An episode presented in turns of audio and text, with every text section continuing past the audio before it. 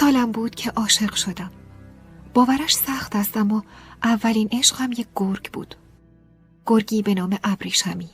گرگی واقعی با موهایی انبوه و بوی ناب طبیعت. گرگم دندانهای زرد تیز و چشمانی مغرور داشت. موهای سیاهش را لکه های زردی شبیه ستاره پوشانده بود. سه سالم بود که گم شدم. یعنی مادرم اینطور می‌گفت. نیمه شبی والدینم از اتاقشان بیرون آمدند و بیتاب صدایم زدند. فریاد پدر و مادرم اهالی سیرک را بیدار کرد. سوارکار بدلکار شعبد باز دلغک. بعد نوبت سوارکار و دلغک بود که با صدای بلند اسمم را صدا بزنند. همه جا را دنبالم گشتند. حتی زیر ماشین ها و کامیون ها را هم از قلم نینداختند. تا قبل از آن شب گم نشده بودم. گروه جستجو فکر می کرد برای شوخی و بازی جایی مخفی شدم و همانجا خوابم برده. فانوس به دست در جستجویم به میدان دهکده رسیدند. با فریادهایشان چراغ خانه های دهکده یکی یکی روشن شد. مردم دهکده کلافه از سر و صدا تهدید کردند پلیس خبر می کنند. بالاخره توی قفس ابریشمی پیدایم کردند. ساکت و پاورچین به قفس گرگ نزدیک شدند. در قفس نیمه باز بود و روی کاها خوابم برده بود. سر کوچکم را روی شکم گرگ گذاشته بودم و بی دقدقه به خوابی عمیق فرو رفته بودم. گرگ لهستانی را از جنگل های انبوه و سرسبز شهر کراکو آورده بودند. برای جلب توجه مردم موقع برپا کردن سیرک گرگ را به نمایش میگذاشتند اما ابریشمی جایی در برنامه های معمول سیرک نداشت. رام کردن گرگها اصلا کار راحتی نیست. حضورشان وسط نمایش خطرناک بود. مردم می آمدن تا از نزدیک گرگ با عظمت افسانه‌ای جن و پری را تماشا کنند. نمی‌دانستند گرگ از خرگوش هم بیآزارتر است. خبر نداشتند رام کننده حیوانات با دست خودش به گرگ غذا می دهد. روی تابلو بالای قفس نوشته شده بود گرگ منطقه کراکو همه با دیدن نوشته وحشت زده می شدند و از قفس فاصله می گرفتند. اما ابریشمی آرام گوشه قفس می نشست. رؤسای سیرک راضی و خوشحال بودند. هدفشان جلب توجه و ترساندن مردم بود که برآورده می‌شد. آرامش و وقار گرگ به این هدف نزدیکشان می کرد. گرچه اسم گرگ هم به تنهایی برای مردم ترسناک بود.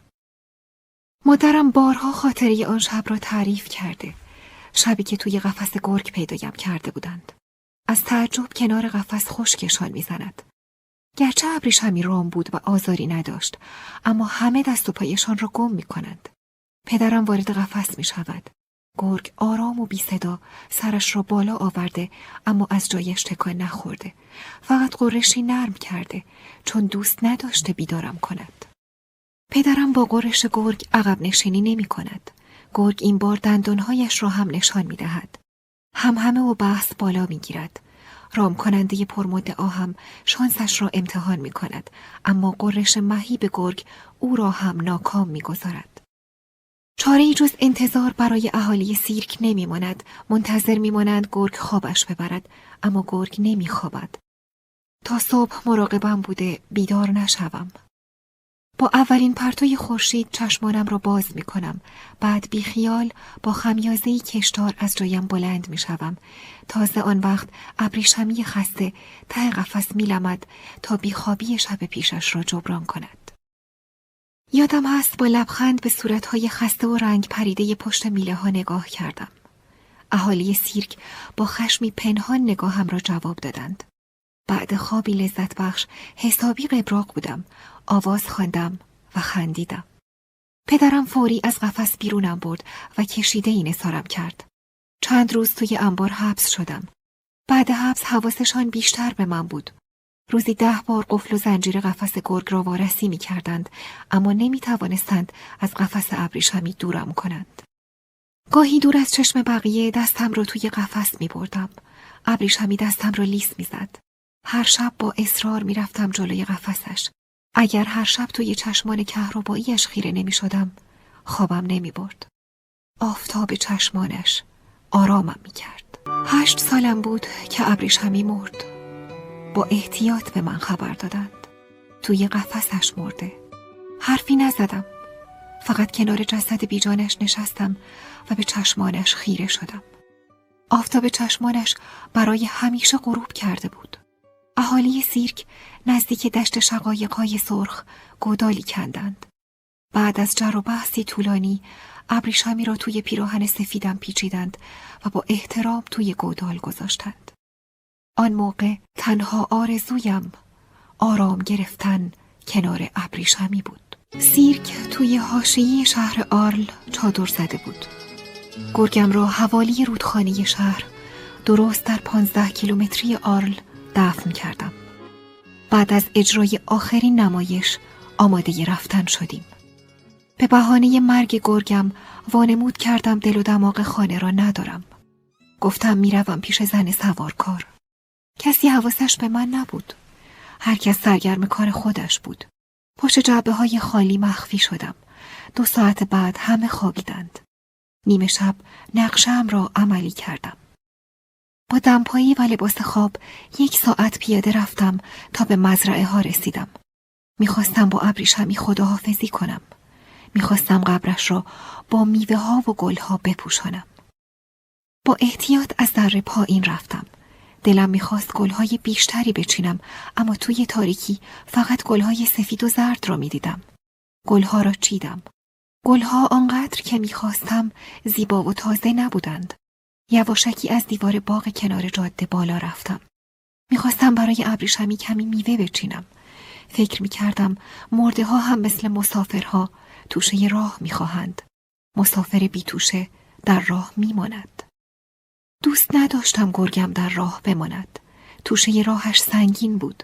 از سنگینی گلها و میوه ها خسته شده بودم. تصمیم گرفتم گوشهی بخوابم. از دیوار کوتاهی بالا رفتم. گوشه حیات امارت پشت دیوار روی سنگی دراز کشیدم. پرده ها پایین و پنجره ها بسته بود. از سگ ها خبری نبود. می توانستم راحت بخوابم. با زن اسرارآمیز همانجا آشنا شدم. قبل از اینکه صورتش را ببینم عطر زنانه‌اش مشامم را نوازش کرد. اما پیش از عطرش صدای گامهای زنانه اش گوشهایم را پر کرد. گامهای زنی با پاشنه‌هایی بلند و تیز. فرز و لبریز از اعتماد به نفس. تاپ تاپ تاپ تاپ تاپ تاپ. بعد سکوتی کوتاه عطر شورانگیز بنفشه ها توی دماغم پیچید. صورتش را به صورتم نزدیک کرد و با صدای بمی گفت اینجا چه کار می‌کنی کوچولو؟ با زن همانجا آشنا شدم. قبل از اینکه حرفی بزنم نگاهش کردم. صورت ظریف و شادابی داشت. نگاهش کردم و بی مقدمه گفتم اسمم پرونه پرون آرماندون میشه بگین الان کجا؟ زن با لبخند به لباس خوابم نگاه کرد. من هم به لباسم نگاه کردم و گفتم شاید دوباره توی خواب را افتادم بابا میگه تو خواب را میرم میشه فردا خبرش کنین آخه الان سر کاره تو جاده است؟ زن حرفهایم را باور کرد. دستم را گرفت و با خودش به خانه برد. مردد پرسید مطمئنی نمی‌خوای به بابات زنگ بزنم؟ بابام الان نیست. تو جاده است؟ شبا تا صبح کار می‌کنه. برای کشتارگاه بار می‌بره. خونمون تو خیابون کترورز نزدیک شهرداریه. خیلی خوابم میاد. میشه امشب اینجا بمونم؟ آن شب آنجا ماندم. خوابیدم. و صبح با صدای آوازی از خواب بیدار شدم آواز به زبان آلمانی بود زن گفت صاحب صدا شوبرت است موزیسین مشهور وینی صدا آزادانه توی اتاق پرواز می کرد. زن مرا به آشپزخانه برد. همانطور که صبحانه را آماده می کرد گفت به پلیس زنگ زدم. گفتن به پدرت خبر میدن. قرار شد با هم تماس بگیرن. باز همان بوی خاص به مشامم رسید. رایحه عطر زنانهاش. آنقدر سرخوش بودم که متوجه بقیه حرفهایش نشدم. انگار فقط تنین صدایش را میشنیدم. همان موقع فهمیدم آدمها در برخورد اول یا از کسی خوششان می آید یا نه. از زن خوشم آمد. نیمه شب وقتی توی باغ قدم می‌زد پیدایم کرده بود. پرستار بود. توی بخش تزریقات بیمارستان کار می‌کرد. گفت تمام حقوقش را صفحه گرامافون می‌خرد. همان لحظه موسیقی ملایمی از واگنر پخش شد. زن گفت موسیقی آرومم می‌کنه. با موسیقی قدم می‌زنم، می‌خورم، میخوابم، زندگی می‌کنم. بعضیا برای فرار از تنهایی ازدواج می‌کنن یا حیوان خونگی میارن ولی من موسیقی رو دارم. موسیقی مثل پرنده است. آزادانه توی خونم پرواز می‌کنه. البته من تنها نیستم. شوهر دارم. دوست داری شوهرم رو ببینی؟ دوست داشتم. همراه زن از دری نیمه باز گذشتم. بزرگی تخت خواب توی اتاق به چشمم آمد. حجم انسانی زیر لحاف پیدا بود. زن به تخت نزدیک شد و گفت نه ترس بیدار نمیشه. قرصاشو خورده. تا دو بعد از ظهر خوابه.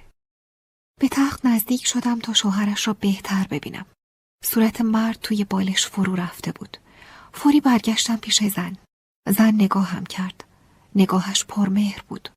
چشمانش برق می‌زد. انگار با ارزشترین هدیه دنیا را تقدیمم کرده. باز گفت شوهرم منو عاشق موسیقی کرد. قنات بود. موقع پیاده روی باهاش آشنا شدم. کارمون به هم شبیه. هر دومون به مردم کمک می‌کنیم. شوهرم موقع جشن و شادی من موقع درد و نگرانی اما حالا مریض شده نمی‌تونه بخوابه. خیلی عذاب می‌کشه. می‌دونی مالی خولیا چیه؟ بی صدا میاد و ذره ذره روح آدمو می‌خوره. نگران نباش حالش خوب میشه. شوهرم کیکا و شیرینی های خیلی خوشمزه ای میپزه. اگه تا عصر بمونی برات شیرینی درست می‌کنیم. عشق و شیرینی پزی خیلی شبیه همان. تو جفتش مواد مختلف و با هم مخلوط می‌کنی و باهاش چیزای جدیدی درست می‌کنی. فقط اینجوری میشه تلخترین مواد رو به شیرینی تبدیل کرد. بیشتر حرفهای زن را نمیفهمیدم. وقتی حرف می‌زد محو تنین صدایش می‌شدم. زن با لبخندی نگاهم کرد و گفت از اداره پلیس تماس گرفتن. گفتن اسم آرماندون توی دفتر تلفن نیست. چیزی نگفتم. دلم می‌خواست چند ساعت دیگر پیشش بمانم. اولین بار بود نوایی چنین رهایی بخش توی گوشم زمزمه می‌شد. می‌شد با موسیقی توی خانه زن مثل پرنده ها پرواز کرد. بالاخره پدر و مادرم متوجه غیبتم شدند. با پلیس تماس گرفتند. مأموران نشانی زن را به پدر و مادرم دادند. کاروان از مسیر رفته بازگشت. زنگ خانه به صدا درآمد. غمگین شدم. پدرم بود. با زن حرف زد. بعد با نام واقعیم صدایم زد. مچ دستم رو محکم گرفت. از زن تشکر کرد و حالم داد بیرون. تمام شد. هیچ وقت مزه کیک قناد مالی خولیایی را نچشیدم. هیچ وقت به شهر آرل بر نگشتم. هیچ وقت ملاقات دیگری با زن اسرارآمیز نداشتم. والدینم می‌گویند فرارهایم بعد از مرگ ابریشمی شروع شد. اما من از مدتها قبل فرار می کردم. فقط پدر و مادرم فرارهای ذهنیم را نمی‌دیدند. خیره شدن توی چشمان غمگین گرگ شبیه سفری به آخر دنیا بود. حتی حالا هم می توانم توی اتاق کوچکم سفر کنم. به پنجره نزدیک می شوم و ساعتها به آسمان نگاه می کنم. نگاه ابریشمی را توی آسمان می بینم. با نگاه سفرم به آسمان شروع می شود. همیشه با نگاه به کسانی که دوستشان دارم سفر می کنم. توی چهرهشان دنبال مهر و دوستی می گردم. گاهی انسانها فاجعه به بار می آورند. می‌دانم بین سالهای 1940 تا 1945 در لهستان چه اتفاقی افتاده. همه را از زبان مادر بزرگم و در قصه های شنیدم. می‌دانم بر سر کولی های آواره چه آوردند چون این فاجعه هایی تنها از انسان ها برمی آید نه از گرگ یا هر حیوان دیگری آدم ها سه دستند آوارگان، گوشنشینان و کودکان اما من هنوز در آرزوهایم خودم را از نژاد گرگ ها می دانم. هنوز فکر می کنم سه سالم بود که توی قفس گرگ متولد شدم. شاید هم در حق پدر و مادرم بی انصافی می کنم. والدینم مراقبم بودند و رفتاری محبت آمیز داشتند. پدرم توی سیرک کار می کرد. مردی با بازوانی قدرتمند و عضلاتی برجسته. از تو رنگارنگ سیرک راحتتر بلندم می کرد وقتی به پدرم فکر می کنم فقط بازوهایش جلوی چشمم می آید. پدرم خیس عرق، صندوق، جعبه، تخته و الوارها را جابجا می کرد. من برایش زنگ تفریح بودم. وقتی از جابجا کردن تخته ها خسته می شد، سرخوش بغلم می کرد و مرا بالا و پایین می انداخت. مادرم با صدای خنده هایش توی ذهنم تدایی می شود. تنین خنده هایش اتاق را پر می کرد. مثل نقمه پرندهی که جنگل از صدایش لبریز می شود. برای همین مادرم را پرنده خوشاواز جزایر ناشناخته صدا می کنم. مادرم زنی ساده دل و خیال پرداز بود. گاهی فکر می کردم دیوانه است. اما مطمئنم دیوانه ها بهترین مادرهای دنیا هستند. به نظرم تمام بچه های دنیا باید مادری دیوانه داشته باشند. دیوانگی مادرم از ایتالیا می آمد. زادگاهش. مردم کشورش سادند. هرچه درونشان هست بیرون می ریزند. قلبشان را مثل لباس خیس از پنجره آویزان می کنند.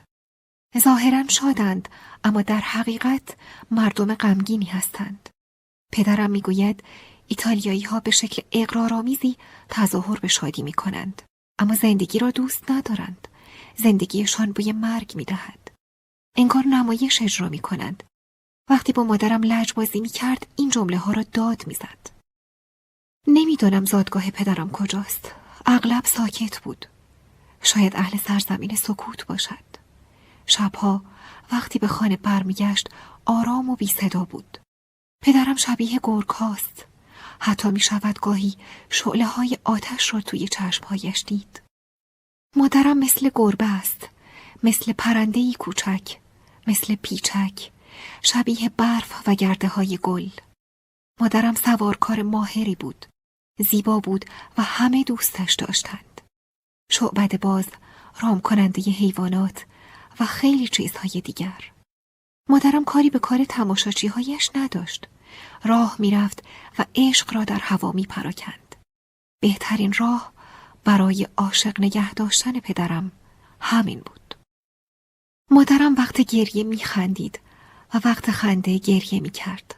همین هم توجه بقیه را جلب می کرد. زن دیوانی که نگاه دیگران برایش اهمیتی نداشت. همه را جذب می کرد و بازی همینجا تمام می شد. پدر و مادرم بخشی از خانواده هم بودند. خانواده گوشگیر و منزوی. وقتی با والدینم نمی ساختم و مشکلی پیش می آمد می رفتم پیش بقیه آدم های سیرک و مدتی پدر و مادر دیگری برای خودم انتخاب می کردم. من کودکیم را توی خانه های مختلف گذراندم. راستی یادم رفت اسمم را بگویم. اسمم اورور است. حالا دیگر همه چیز را درباره هم می دانید. نه شوخی کردم. اسمم بلادون است. شاید هم آنجل یا باربارا امیلی لودمیا آماندا کاترین بلانش. شوخی کردم. دست خودم نیست. هر چقدر موضوعی جدی تر باشد بیشتر شوخی می کنم مادرم می‌گوید اسم مسئله جدی است اما از نظر من نیست. با تولد اسم و فامیل مثل خیلی چیزهای دیگر به آدم تحمیل می شود. اما من همیشه اسمهای زیاد و داستانهای جذابی در آستینم داشتم. همین هم پلیس را توی دردسر بیشتری میانداخت. رفتارم برای دیگران عجیب بود. گاهی مدتها ساکت به جایی خیره می شدم. گاهی هم پرحرفی می کردم. خیلی ها فکر می کنند مرا می شناسند اما نمی‌دانند از یک نفر حرف نمی‌زنند. من هر بار با اسم و خانواده جدید خودم را به دیگران معرفی می کردم. همانطور که آدمها کفش یا لباس و یا عطرشان را تغییر می دهند. هرگز اسم واقعیم را نمی گفتم. اسم واقعی فرق زیادی با اسم غیر واقعی ندارد. از قضیه تغییر اسم مسیح خوشم می آمد. مسیح از کنار مردم میگذشت و اسمشان را می‌پرسید بعد با جسارتی باور نکردنی نامشان را عوض می کرد. اسمی تازه خونی تازه به رکایشان جاری می کرد. مثل تولدی دوباره. تغییر اسم عاشقانه است و تنها عاشقها چنین اجازه ای دارند. بالاخره اسمی برای خودم انتخاب کردم. اسمم را روی کاغذی نوشتم. فکر می کنم به من می آید. فوگ. یعنی فرار. مرتبط ترین و نزدیکترین نام به روح و جسمم. شغل دوم پدرم با گورستان آشنایم کرد. خیلی به گورستان می‌رفتم. عشقم به نوشتن و ادبیات هم از رفت و آمدهایم به گورستان شروع شد. گورستان شبیه نمایشگاه بود. نمایشگاهی از سنگهای مختلف با ابعادی متفاوت. روی هر سنگ دو تاریخ حک شده. سنگ قبرهای مستطیلی شبیه جلد کتابند. انباشتی از اطلاعات مختصر. گاهی هم جملاتی ناب و با معنا رویشان حک شده. انگار مردگان در تکهی سنگ خلاصه شدهاند. دلم نمی‌خواهد کسی خلاصه هم کند. دوست دارم زندگیم مثل شعر باشد. دوست ندارم زندگیم فقط مثل تک کاغذ یا سنگی بر گور باشد. راستش اسم واقعیم لوسی است. به معنای روشنایی. احتمالا دلیل فرارهایم اسمم بوده. من مدت هاست در جستجوی روشناییم. حالا که این جمله را می رویسم شش صبح است. توی هتل هستم. سکوت هتل را فرا گرفته. دو هفته است در هتلم. دنبال جایی بودم تا از همه چیز و همه کس در امان باشم. در نهایت به اینجا آمدم. هتلی در کوهستانهای ژورا. می‌خواهم مثل زنبورها اصل بسازم. اصلی از جنس آرامش، سکوت و تنهایی. در پاریس دنبالم میگردند. بدون من کار گروه فیلمسازی پیش نمی رود. من هنرپیشه نقش دوم فیلمشان هستم. اولین فیلمم توجه منتقدان را جلب کرد. در آن فیلم هم نقش دوم بودم. اما منتقدان فقط درباره بازی من حرف می زدند. دومین فیلمم حتما موفقیت بیشتری خواهد داشت. البته اگر ساخته شود. دستمزدم از فیلم اول برای گذراندن سه سال در کوهستانهای ژورا کافی است. شاید هم برای چهار و یا پنج سال. از راه دور صدای غر زدن عوامل فیلم را میشنوم. دختره بیفکر، بازیگر بیمسئولیت. دلم می‌خواهد توی زمان تونل بزنم. روی ورقهای سفید حفره‌ای بکشم، از درونش بگذرم و برگردم پیش گرگم. من با حقوق اولیه انسانیم آشنا هستم. حقی که مخفیم می کند. رهایم می کند. بی ام می کند. نوشتن بخشی از حقوق انسانیم است. به خاطر حق نوشتن است که پرحرفی می کنم. در هتل تنها نیستم. مرد چاقی همراه هم است. بی وقف حرف می‌زند و من گوش می کنم. اتاقم کوچک است اما مرد چاق فضای زیادی را اشغال نمی کند. توی نوار کاست و ضبط صوت هم جای گرفته و یوهان سباستیان باخ صدایش می کنند. باخ هدایای زیادی به من بخشیده. شکم گرد و بزرگش خیلی بامزه است. توی ذهنم گربه بارداری را تدایی می کند. انگار هزاران بچه گربه در شکمش جا خوش کردند. روحش هم از جسمش فرمان می‌برد. روحی که به اندازه شکمش بزرگ است. در طول عمرش هزاران نوت به جهان موسیقی عرضه کرده. موسیقی مدیون باخ است. مدیون نوتهای جذاب و بیشمارش. موسیقی باخ را به بقیه ترجیح می دهم. انگار موسیقی بقیه از احساس توهیست. آری از هر گونه اندوه و تأسف. اما موسیقی باخ روح تشنه را سیراب می کند. مثل نوشتن. روح لاغرم خیلی گرسنه است. وقتی بچه بودم اتاقم مثل آشیانه پرنده ها بالای کامیون بود. به گرگم شب به خیر می گفتم و به آسمان پناه می بردم. به آسمان شبهای تابستان. شکل و صورت فلکی ستاره ها را می شناختم. اسم و سنشان را می دانستم. شعبد باز رازشان را یادم داده بود. هر شب به درخشش و دلبریشان زل می زدم. مادرم هم مثل ستاره ها زیبا بود. آنقدر به ستاره ها زل می زدم و به زیبایی مادرم فکر می کردم تا پلکایم سنگین می شد و خوابم می برد. مادرم تغییر کرده بود. متحول شده بود. تغییرش مشهود بود. مثل تازه عروسی لپایش گل انداخته بود. تغییر به چشمهایش میدوید و بعد ناپدید می‌شد. انگار نمی‌خواست کسی بفهمد اما از اختیارش خارج بود. کند شده بود. وقتی می‌خواست غذا را زود آماده کند چند ساعت طول می‌کشید. بعد از دو ساعت نه آب جوش آمده بود نه سیب زمینی ها و سبزی ها خورد شده بودند. این کندی بیش از حد شبیه هشدار بود. شبیه زنگ خطر. مادر از همیشه کندتر و با تومعنینه تر شده بود. چاق شده بود. سختش بود پشت گیشه بلیت بنشیند. صندلی گیشه برایش تنگ شده بود. اما با وجود چاقی هم همچنان استوار و پرسلابت مانده بود. نگران مادر بودم. توی سیرکمان سه فیل داشتیم. یکی کوچک و دوتا بزرگ. میترسیدم مادرم از همه فیلها بزرگتر شود. قضیه را هم می‌دانستم و هم نمی‌دانستم. خانه ذهن سه ساله هم دو خوابه بود. یک اتاق برای بازی بود و اتاق دیگر برای تلمبار کردن افکار مزاحم. به اتاق دوم علاقه ای نداشتم. پرش کرده بودم با چیزهایی که نمی‌خواستم. هر چیز بیخاصیتی را توی اتاق دوم میانداختم. مثلا فکر برادری کوچک که قرار بود برای همیشه مهمان خانه امان شود. بدبیاری پشت بدبیاری. برادرهای کوچکم خیلی زود یکی بعد از دیگری آمدند. دو قلو بودند. پلیک و پلوک. من اینطوری صدایشان می کردم.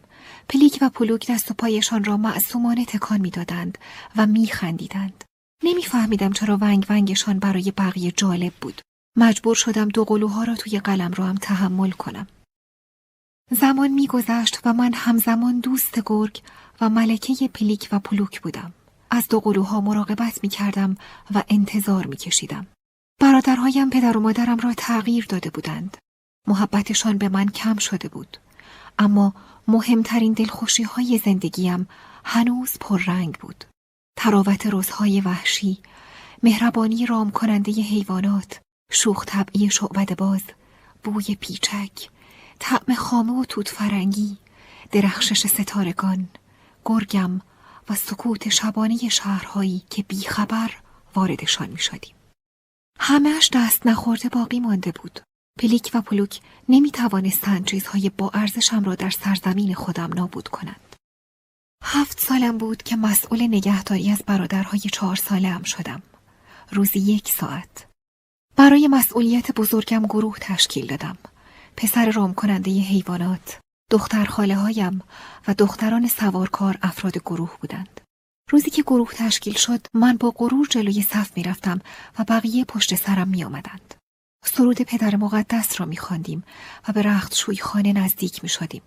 دو قلوها را به اتاق رختشویی بردیم. می‌خواستیم غسل تعمیدشان دهیم. دو قلوها را در آب گذاشتیم اما پدر سر رسید و پسران گریانش را از آب بیرون کشید. همان موقع کشیده خوردم و فردایش وسط سیرک همراه بقیه گروه تنبیه شدم. بزرگترها مثل بازجوها بازخواستمان کردند. بعد از نطق درس اخلاق و نصیحتمان سؤال اصلی را پرسیدند. غسل تعمید و کی بهتون یاد داده؟ همگی یک صدا گفتیم دلقک. من از طرف بقیه توضیح دادم. دلقک داستان غسل تعمید مسیح رو برامون تعریف کرده. اون به همون گفته بعد از غسل تعمید کبوتر سفیدی بالای سر مسیح میچرخیده. ما هم می‌خواستیم کبوترهای سفید رو ببینیم. همه به دلقک خیره شدند. دلقک بیچاره بعد از این ماجرا مقامش را از دست داد. سیرک توی هر روستا دو سه روز میماند.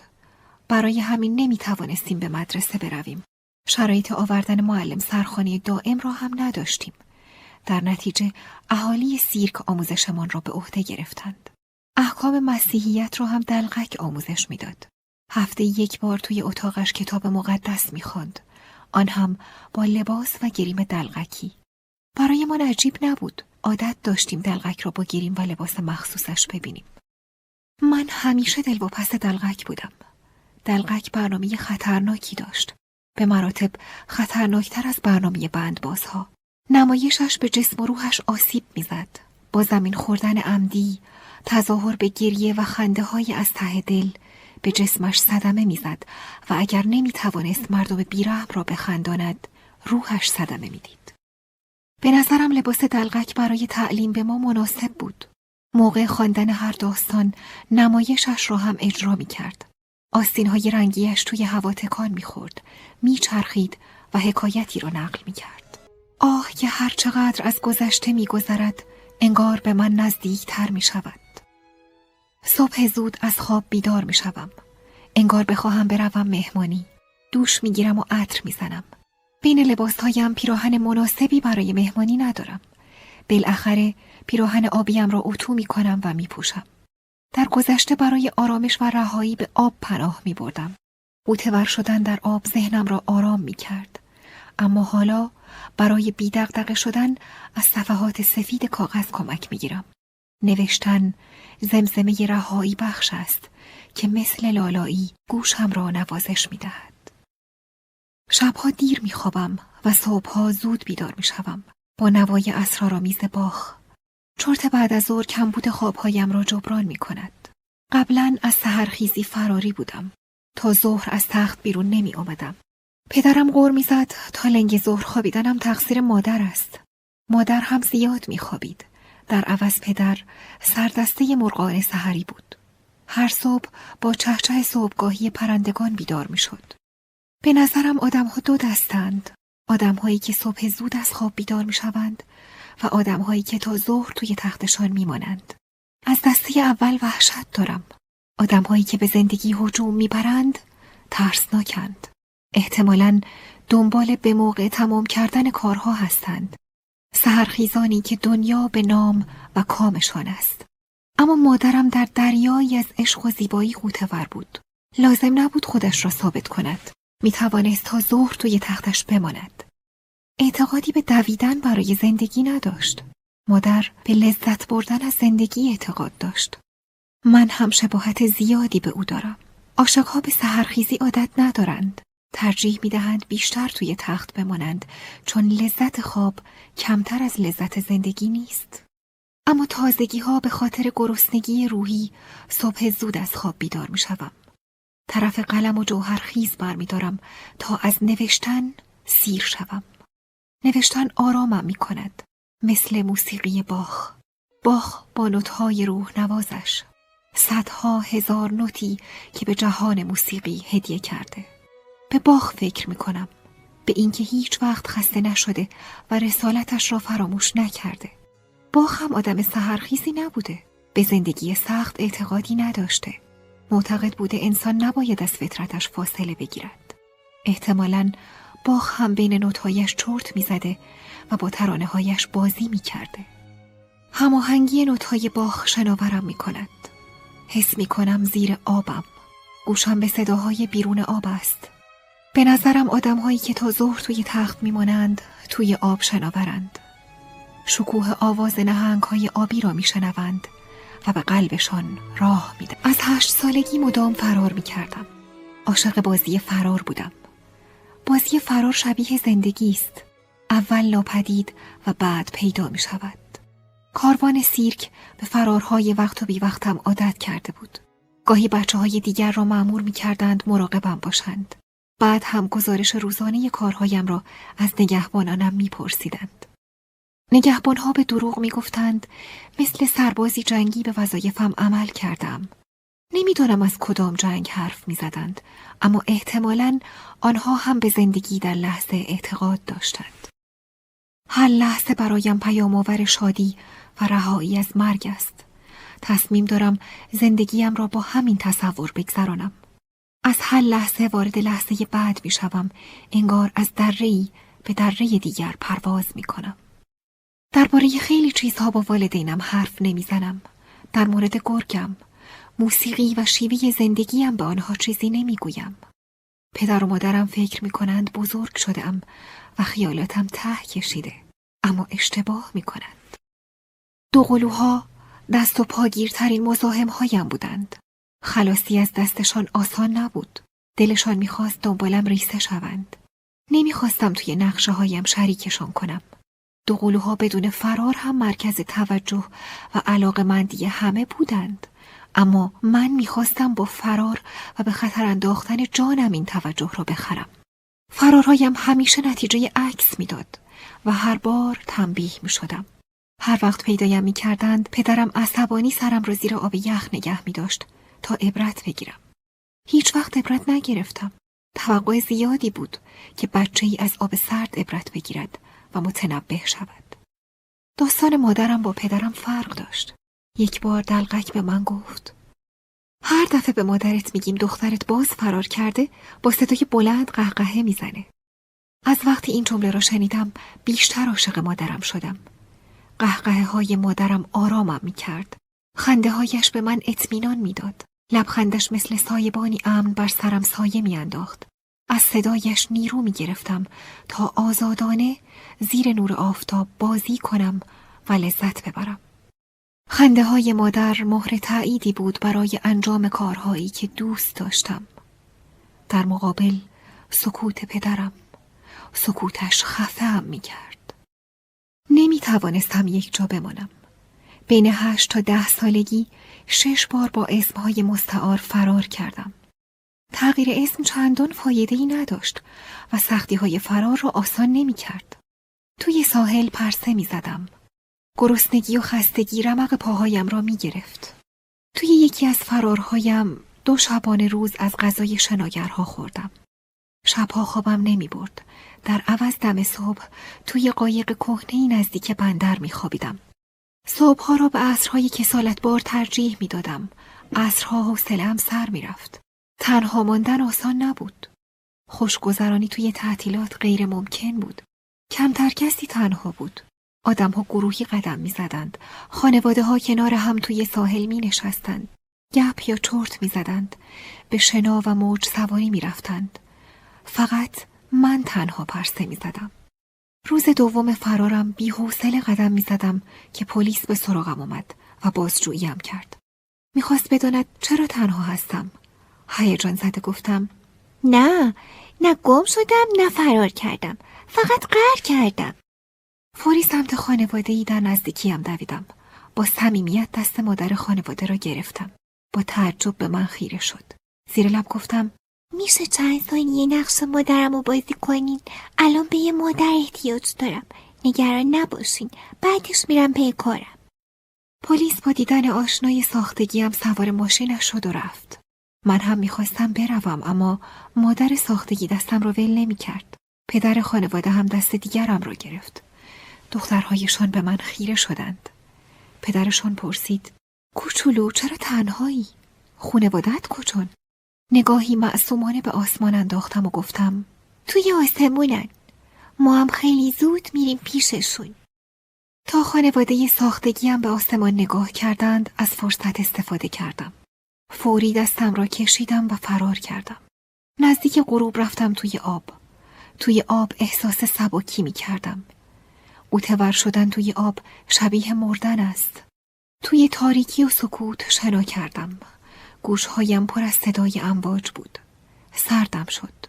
سرم سنگین بود مثل وقتهایی که سینه پهلو می کنم با چشمانی سرخ و متورم و لباسهایی خیس به سیرک برگشتم. چند روز بعد نزدیک قفس حیوانات لیلی بازی می کردم که صدای آوازی توجهم را جلب کرد. صدای آواز اعضای اردوی تابستانی. نزدیکشان رفتم. تعدادی بچه و بزرگسال بودند که در صفی در هم و بر هم آوازی ناکوک میخواندند. رهگذرها با احتیاط از سر راهشان کنار می‌رفتند. با دقت بیشتری نگاهشان کردم و فهمیدم از کجا آمدند. از آسایشگاه روانی. نزدیکتر رفتم تا بهتر ببینمشان. فکرم در مورد بچه ها غلط بود. بچه ای بینشان نبود. نمی توانستم سن این بزرگ سالان با چهره های کودکانه را تخمین بزنم. جسه بالغ با صورتی معصوم. انگار زمان هم این بچه های بالغ را از یاد برده بود.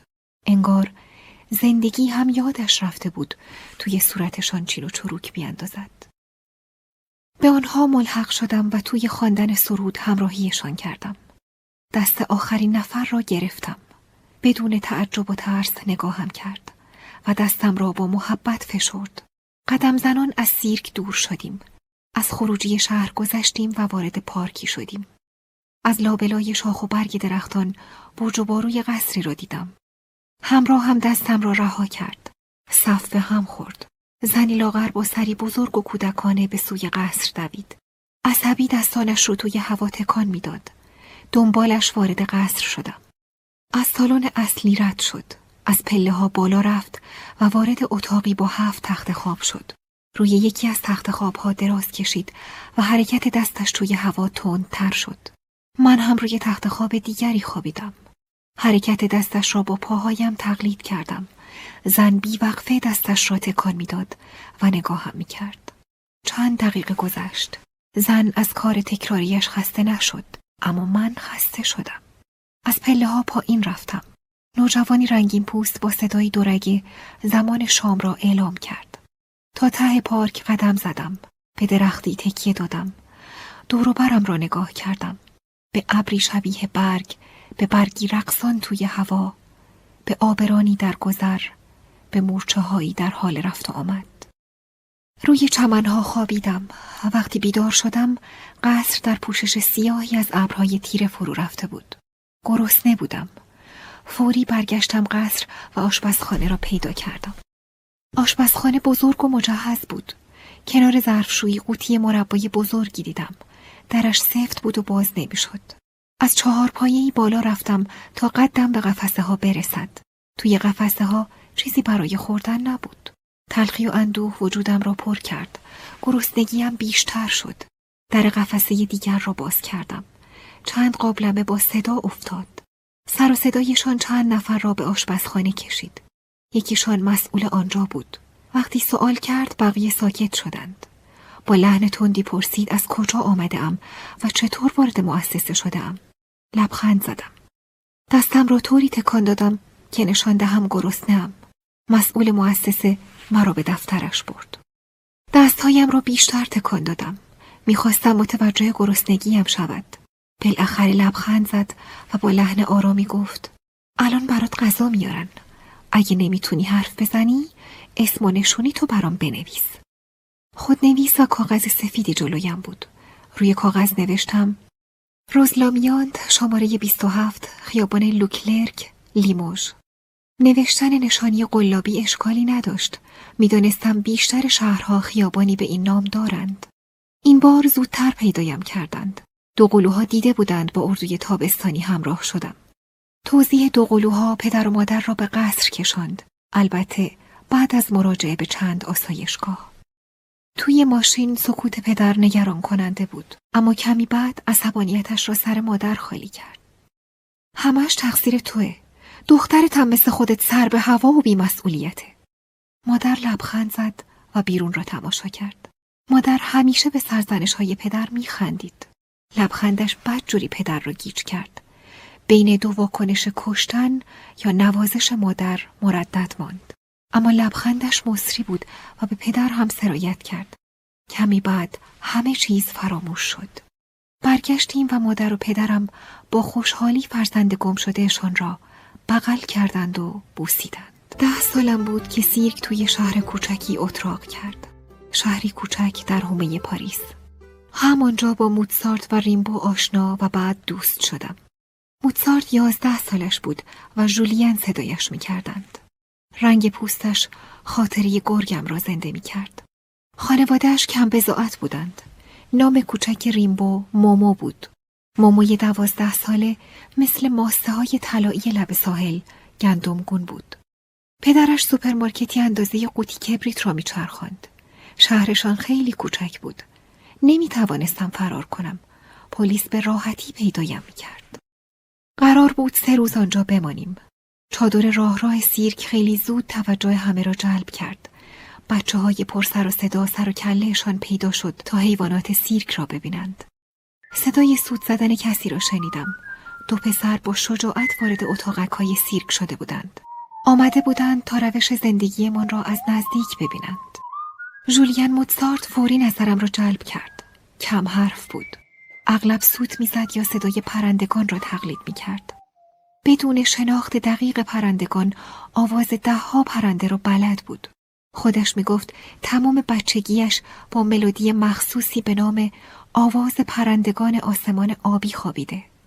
بعد هم سلطان تقلید صدا شده. از صداهای طبیعت تا موسیقی جشن و عزاداری. موموریمبو برخلاف موتسارت پر حرف بود. کلمات و لحن بزرگ سالانش از خواندن مجلات و روزنامه های باطل نشأت می گرفت. تازگی ها توی روزنامه مطلبی در مورد مرلین مونرو خوانده بود. زیبای بور خودکشی کرد. کسی نمی‌داند چرا. چون بیش از اندازه دوستش داشتند یا چون اصلا دوستش نداشتند. وقتی اسمم را به موموریمبو گفتم از تعجب خشکش زد و گفت مرلین؟ موتسارت و ریمبو اغلب با هم بودند وقتی یکیشان را می‌دیدی پشت سرش دومی هم ظاهر می‌شد. البته طبیعی بود. موتسارت و ریمبو هر دو از خانواده نابغه ها بودند. وقتی از فرارهایم گفتم توجهشان جلب نشد. زندگی سیرک برایشان جذابیت بیشتری داشت. قررش شیرها، حرارت پروژکتورها، بازی دلغک و بوی پهن حیوانات هیجان زدهشان می‌کرد. مومو با هیجان بیشتری به حرفهایم گوش می‌داد. حد زدم دوستم دارد. یک شب قبل بازگشتم به سیرک از آنها کمک خواستم. کار سختی نبود. خانه های کوچکی برای بی ها ساخته بودند. پارکینگ خانه ها نمور و ترسناک بود اما زیرزمینشان برایم مناسب بود. توی یکی از آنها خانه کردم. اتاقک یک سال پناهگاهمان شد با دو نیمکت، میز، رادیو و چند تا شم. خودم را به خواب زدم و همراه سیرک به راه افتادم. مادرم توی کابین راننده کنار پدرم نشسته بود. کیفم را زیر ملافه ها قایم کرده بودم. پشت اولین چراغ قرمز پیاده شدم و به خانه ام برگشتم. شبها توی زیر زمین می خوابیدم. جولین و مومو هم با چراغ قوه تا خانه همراهیم می کردند. ساکنین این ساختمان ها شغلی نداشتند و مدام برقشان قطع می شد. مثل شاهزاده ها دو خدمتکار جانبرکف داشتم. دو خدمتکار که هر چه لازم داشتم از خانواده هایشان می دزدیدند. پتو، ملافه و خوراکی. خانه ام رویایی بود چون با عشق بنا شده بود. مومو یواشکی مواد غذایی را از مغازه پدرش بر می داشت. جولیان همگاهی به خانهشان دعوتم می کرد. در منزلشان کسی سال پیچ هم نمی کرد. از پدر و مادر یا محل زندگی هم نمی پرسیدند. خانواده جولیان دست و دلباز بودند و سخت نمی گرفتند. می گفتند وقتی غذا هست هفت نفر با هشت نفر فرقی نمی کند. مثل بقیه اهالی شهر اکثر اوقات شبانه روز را بیرون از خانه می گذراندم. انگار نامرئی بودم. توی فضایی باز و سرسبز جست و خیز می کردم. بین بچه های دیگر قابل تشخیص نبودم. مثل موجی لابلای امواج دیگر. حس خوبی داشتم. سرخوشانه گذر روزها را نمیفهمیدم. سه چیز برایم فاجعه بود. باران، مدرسه و عشق. باران باعث می شد زمان بیشتری توی زیر زمین بمانم. مومو برایم مجله و روزنامه می آورد تا کمتر حوصلم سر برود. مدرسه از باران هم بدتر بود. زمان مدرسه محوته های بازی خلوت و بی صدا می شد. اما آخرین مصیبت عشق بود. مومو تصمیم گرفته بود با من ازدواج کند. شبی سرد و طوفانی پیشنهاد ازدواج داد. دو ساعت از نیمه شب گذشته بود. اول صدای رد و برق و بعد صدای در زدن بیدارم کرد. مومو و جولین هر دو با لباسی رسمی پشت در بودند. مومو گفت مرلین می‌خوام یه چیز مهمی رو بهت بگم. یعنی جولین میگه از طرف من. جولین حدود نیم ساعت برایم آواز خواند. ترانه ای آمیخته از آواز چکا و کبلبل. جولین بعد از آوازش تنهایمان گذاشت. مومو روی صندلی نشست. درباره آینده حرف می‌زد. آینده که قرار بود برایم بسازد. حتی اسم بچه های من را هم انتخاب کرده بود. از قولهای زندگی می گفت که قرار بود یکی یکیشان را شکست دهیم. مهمترینشان حیولاهای پول و عادت بودند. گاهی نفسی تازه می کرد و نظر مرا هم می پرسید. من نه تکانی می خوردم نه حرفی می زدم. حس می کردم توی رویایی پر حرارت و لطیف سیر می کنم. لبخند ملیح می زدم تا مبادا از خواب شیرینم بیدار شوم. یک دفعه هیولایی با لباس خواب وارد شد. پشتش هم سرایدار و مأمور پلیس. هیولا مادر مومو بود. اولین ملاقاتمان ملاقات دلچسبی نبود. وقتی پدر و مادرم دنبالم آمدند من و مومو روی سندلی های اداره پلیس چرت می زدیم. سرم را پایین انداختم تا نبینمشان. واکنش پدر قابل پیش بینی بود اما چشمان گریان مادرم چیزی نبود که انتظار داشتم. بدتر از همه چهره سرد و گرفته مومو بود وقتی اسم واقعیم را فهمید. توی چشمهایش خواندم شاه دختر رویاهایش به دختری دروغگو تبدیل شده. باید کاغذ بخرم. به کتاب فروشی بزرگ روبروی هتل نمی‌روم. مغازه کوچک مرکز شهر را ترجیح می دهم. جایی که چیزها بیشتر به چشم می آیند. بسته ای از کاغذهای سفید و نسخه چاپی از نقاشی های ترنر می خرم. مطمئنم توی کتاب فروشی روبروی هتل این نقاشی نظرم را جلب نمی کرد. منظره ای از ساحل و دریا، آمیزه ای از انوار زمینی و ملکوتی، تصویری در بالاترین حد زیبایی و کمال. نقاشی را روی میزم می‌گذارم اما به پای تابلوی پشت پنجره نمی رسد. نور هر صبح از لابلای کرکره های چوبی میگذرد و دیوار اتاقم را راه راه می کند. نوری که نقاشان قادر به کشیدنش نیستند. انگار اشعه های خورشید به سخن می آیند و می گویند. پنجره را باز کن و هدیه اعجاب انگیزت را بگیر. هدیه اعجاب انگیزم را می گیرم. آغاز روزی تازه. امروز کاغذها را سیاه نکردم. گرامافونم خراب شده. نمی توانم صدای مرد چاق را بشنوم.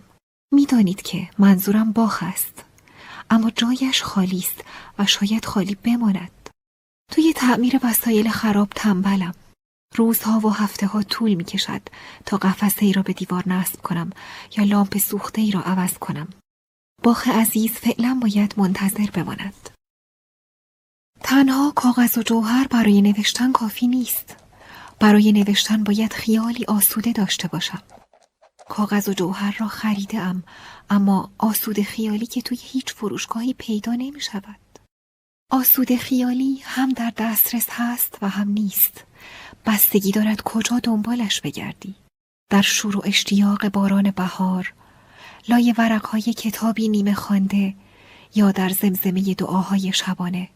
مهم این است که اگر بخواهی حتما پیدایش می‌کنی. باز به کودکی برمیگردم. یادم هست که از دور پدرم را دیدم. تازه کارش را شروع کرده بود. با کارنامه توی دستم به سمتش دویدم. نمره ها و کلمات مکتوب کارنامه دخترش را تحسین می کرد. بهترین ها برای دخترش رقم خورده بود. قرار بود دختر باهوشش مثل ستاره دنبال دار توی آسمان علم بدرخشد. پدر توی قبر فرو رفته بود و با بازوان قدرتمند گور را گود می کرد. بالاخره چشمش افتاد به من. دست از کار کشید. سیگاری روشن کرد و گفت بگو دختر جون گوشم با توه. نمراتم را بلند بلند خواندم. نمره زبان لاتین، فرانسه و انگلیسی هم درخشان بود. همچون سنگ های عقیق. اما نمره ریاضی و علوم کارنامه ام را تار کرده بود. دو نقطه تاریک وسط روشنایی کارنامه ام.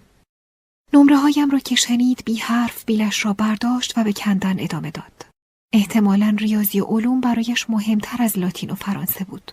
حس کردم با بیلش جان مرا می کند. جانم را می کند و بیرون می ریزد. شوق و اشتیاقم را، امید و آرزوهایم را. بغز گلویم را فشرد. اشک توی چشمانم حلقه زد. پدر نادیده ام گرفت. نگذاشتم از دیدن اشکهایم خوشحال شود. اشکهایم را توی آشپزخانه کنار مادرم ریختم. با بیماری پدر آشنا بودم. بیماریش مثل بیماری مادر خاص بود اما نه مثل آن بی خطر. مادر هیچ وقت چیزی را جدی نمی گرفت اما بیماریش امید کسی را تهدید نمی کرد. سرزندگی کسی را نابود نمی کرد. بیماری کمالگرایی درمان ناپذیر پدر قابل تحمل نبود. بهترین را می‌خواست و بهترین وجود نداشت. به خاطر همین بیماری کم کم از او فاصله گرفتم و فکر رفتن به مؤسسه شبان روزی قلقلکم داد. مجبور بودم به رفتن فکر کنم، به فاصله گرفتن، همانطور که پدر مجبور شد از سیرک فاصله بگیرد. آن روز را خیلی واضح یادم هست. رئیس پدر و مادرم را احضار کرد. کنارشان روبروی رئیس نشستم. چهره پدر و مادر افسرده بود. شبیه کسانی که خطایی کردند. پاهایشان کمی لرزان و صدایشان گرفته بود. رئیس سیرک لهستانی بود. نمی توانست فرانسه را درست صحبت کند. کلمات را مقطع مقطع می گفت. نمی توانست افعال را درست صرف کند و با زمانها تطبیق دهد. از کمد چهار لیوان برداشت. برای من شربت پرتغال و برای خودشان شربت روسی ریخت و گفت یخ می‌خواین؟ چون کسی چیزی نگفت حرف اصلیش را زد. اول اینکه پاییز تمومه و زمستون نزدیکه. در نتیجه من به کارگر کمتری نیاز دارم. ثانیا دخترتون همش در حال فراره. توی صندوق پول کمه و من به رام کننده و شعبد باز بیشتر از شما دوتا احتیاج دارم. در نتیجه شما اخراج میشین. چند ساعت بعد پدر آگهی کاری را توی روزنامه دید. حقوقی مناسب و خانهی کنار قبرستان. پدرم گورکن شد. فردای همان روز سیرک را ترک کردیم و راهی قبرستان شدیم. با کمک کارکنان سیرک اسباب و اساسی مختصرمان را به خانه جدید بردیم. در مورد مؤسسه شبانه روزی با مادرم حرف زدم. حقوق پدر کفاف مؤسسه شبانه روزی را نمی‌داد. اما شهرداری قبول کرد هزینه تحصیلم را در کالج سنت آنیس بپردازد. پدر می گفت طاقت نمی آورم و بر می گردم. اما اشتباه می کرد. تا آخر امتحانات به خانه بر نگشتم. با مبلغ ناچیزی در منزل مادرخوانده خوابگاه ماندم. پدر و مادرم منتظر بودند پشیمان پیششان برگردم. اما فقط لبخند زدم. نمی‌دانستند چقدر لجبازم. نمی‌دانستند هیچ کس نمی‌تواند مرا به کاری وادار کند. در مسیر کالج بودم که باران گرفت. از راننده اتوبوس مسیر دقیق را پرسیدم. گفت 300 متری کالج هستم و اگر بدوم خیس نمی‌شوم. دویدم اما نزدیک کالج قدمهایم را آهسته کردم. روی چاله های آب خم شدم و به تصویرم نگاه کردم. زیر لب آوازی قدیمی خواندم و مسیر پرپیچ و خم را دنبال کردم. باران خوشحالم می کرد.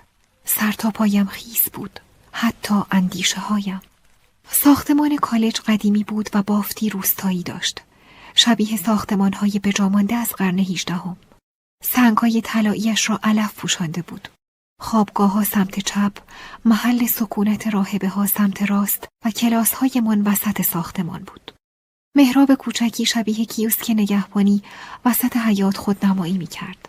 قبر و تندیس صاحب خانه کنار مهراب شیشه ای کالج بود. پیرزنی دویست ساله به نام سنت آنیس سالها پیش در کشور گابون از دنیا رفته بود. تصور راهبه که احتمالاً برای انجام کار خیر به گابون رفته و همانجا مرده بود سخت بود. اما همین هم اسرارآمیزش می کرد. من معنای کار خیر را نمی‌دانستم.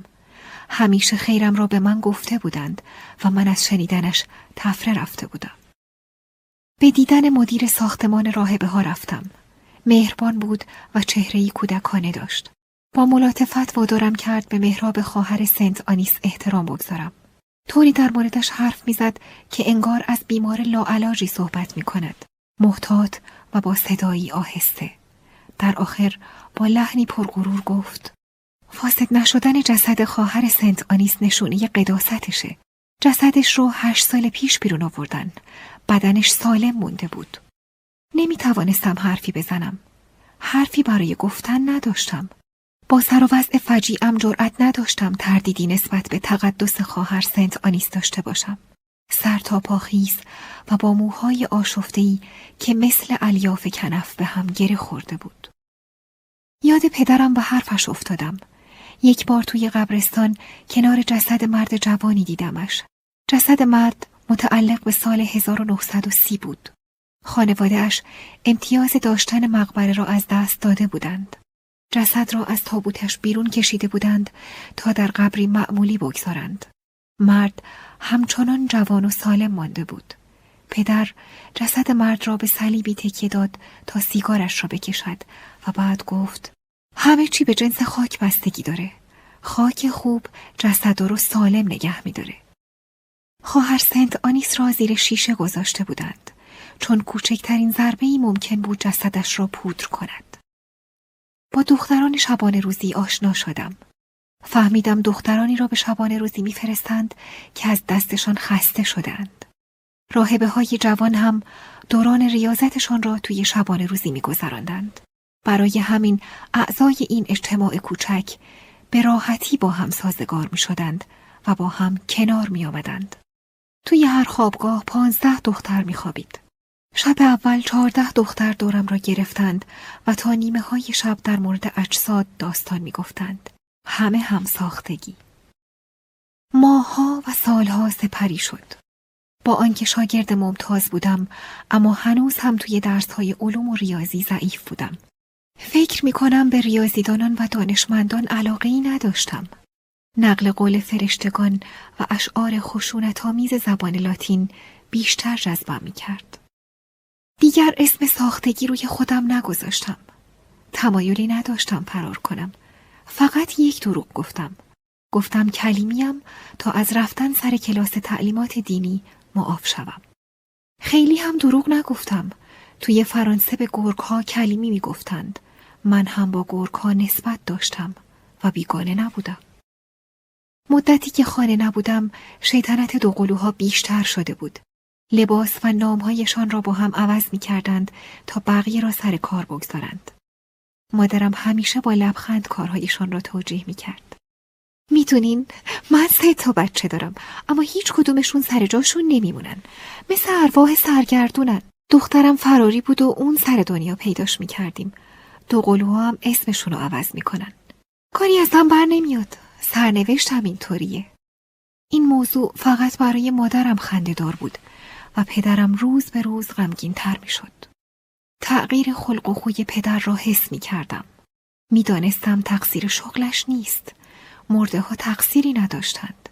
پدر همانطور که با تناب ها و پرده های سیرک برخورد می کرد با مرده ها هم رفتار می کرد. دلیل دلگیریش زنده ها بودند.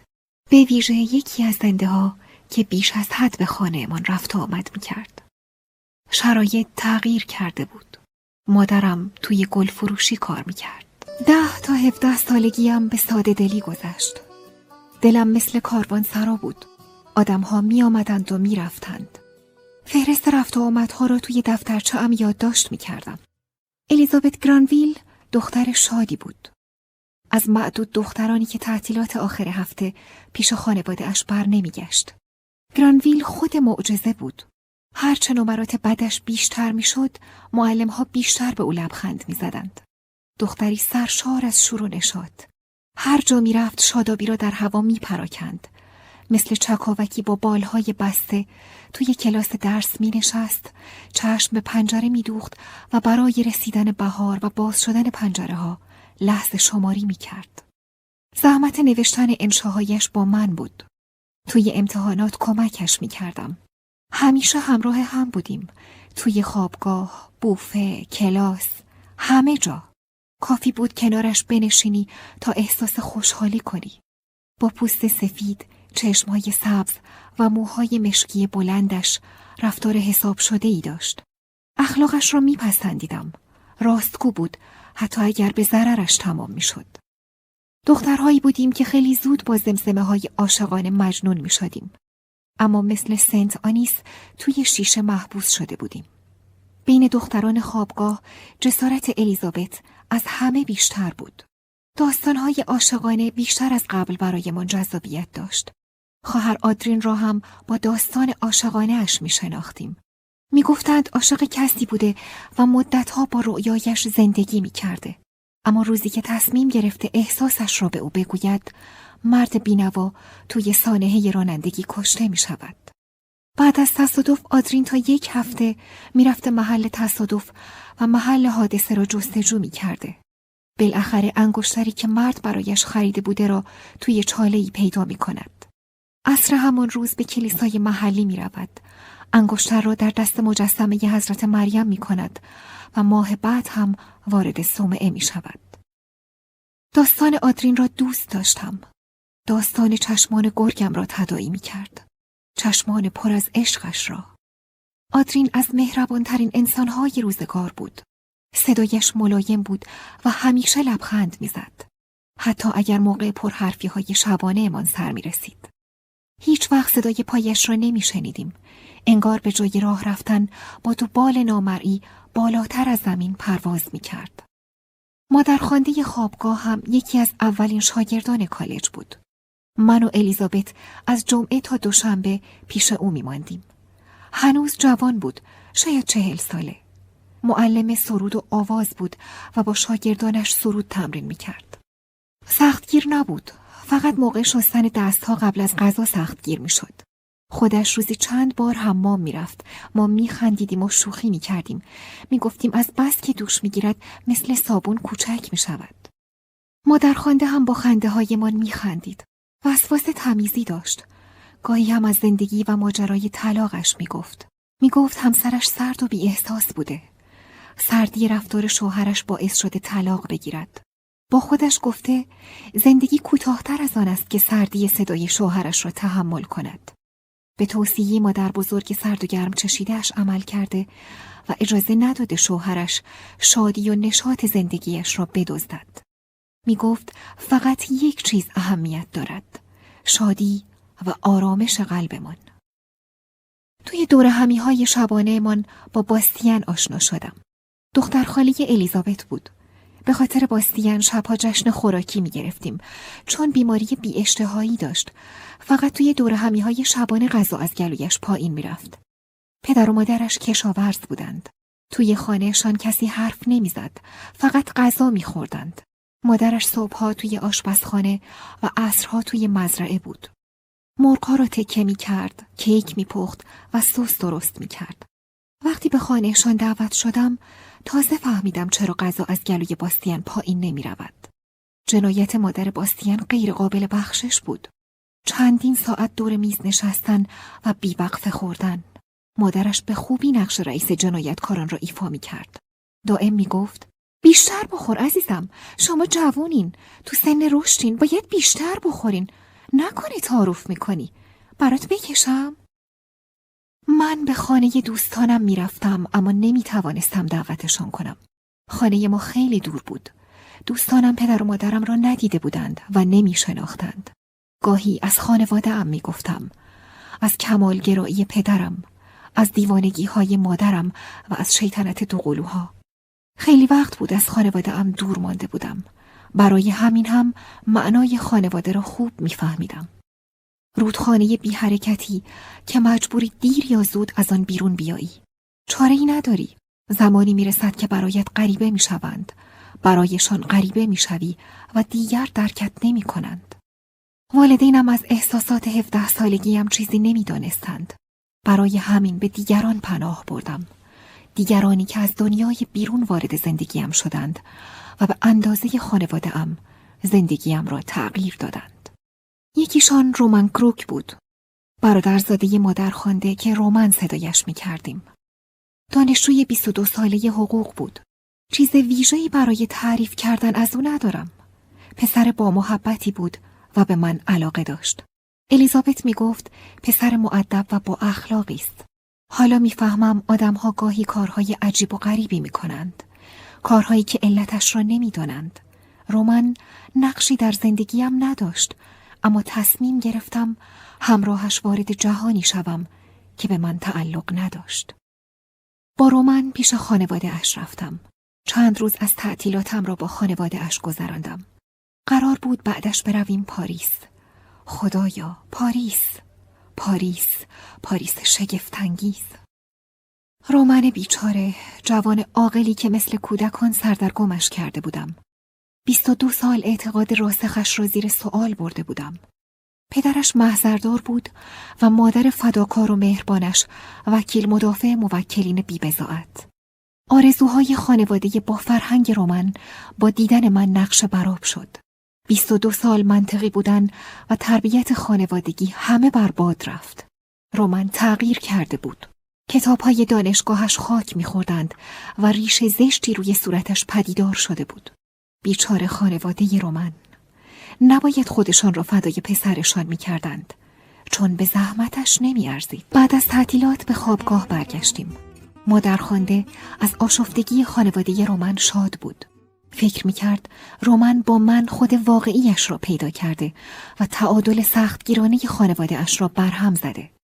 رومن توی تعطیلات تمام پولش را برایم هدیه خرید. دستمال گردن ابریشمی سبز شکلات بدون شیر می‌دانست عاشق ابریشم سبز و شکلات خالصم.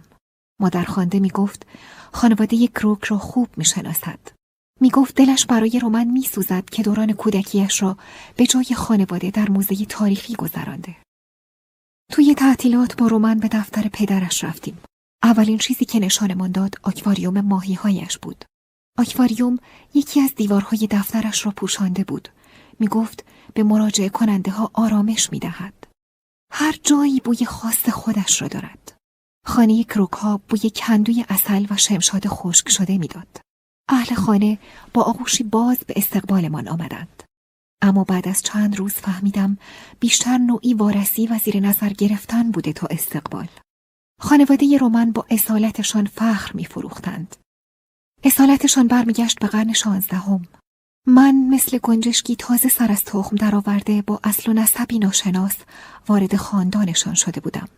خاندان اصیل، غذا خوردن، صحبت کردن، خندیدن، لباس پوشیدن و تک تک رفتارم را با دقت و وسواس خاصی زیر نظر گرفتند. بعد هم نگاهی از سر تأسف به رومن انداختند. به ریش تازه جوان زده اش، به لباسهای نامرتبش و به عادت جدیدش. توی صورت خندان پدرش میخواندم که در دلش می‌گوید دیر یا زود از سرش میافته. بالاخره وکیل آینده باید با مردمی بی اصل و نسبم مراوده داشته باشه. مادر رومن قدیسی زنده بود. ظریف و شکننده با فروتنی ستودنی. زنی که به خاطر کمک به فقرا از همه چیز گذشته بود. مادر رومن از بالای برج افتخارش نگاهم می کرد. از نگاهش حرف دلش را می خواندم. دختری بی اصل و نسب. سلیقه رومن بهتر از ایناست.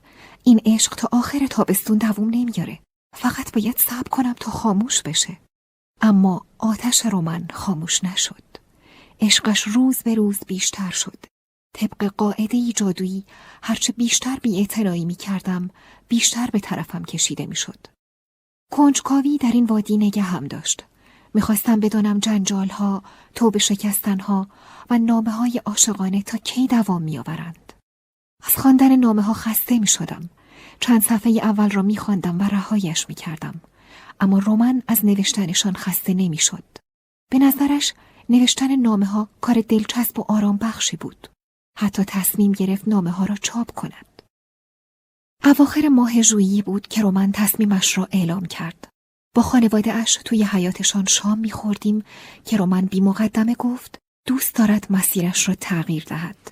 می‌خواست ادبیات را دنبال کند. گفت خانواده پر افتخارشان به جز وکیل و محضردار به شغلهای دیگری هم نیاز دارند. سرم را پایین انداختم و به کیک زردالو خیره شدم. سنگینی نگاه پدر و مادر رومن را در تلخی سکوتشان حس می کردم. بالاخره پدرش با متانت از پشت میز بلند شد.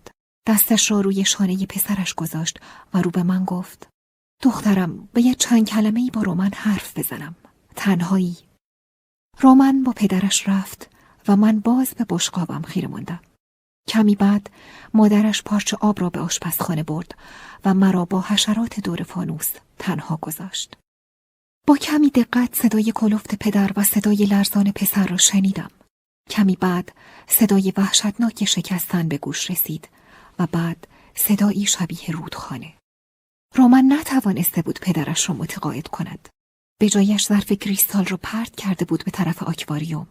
آب همه جا را گرفته بود و ماهی ها روی زمین بالا و پایین می پریدند.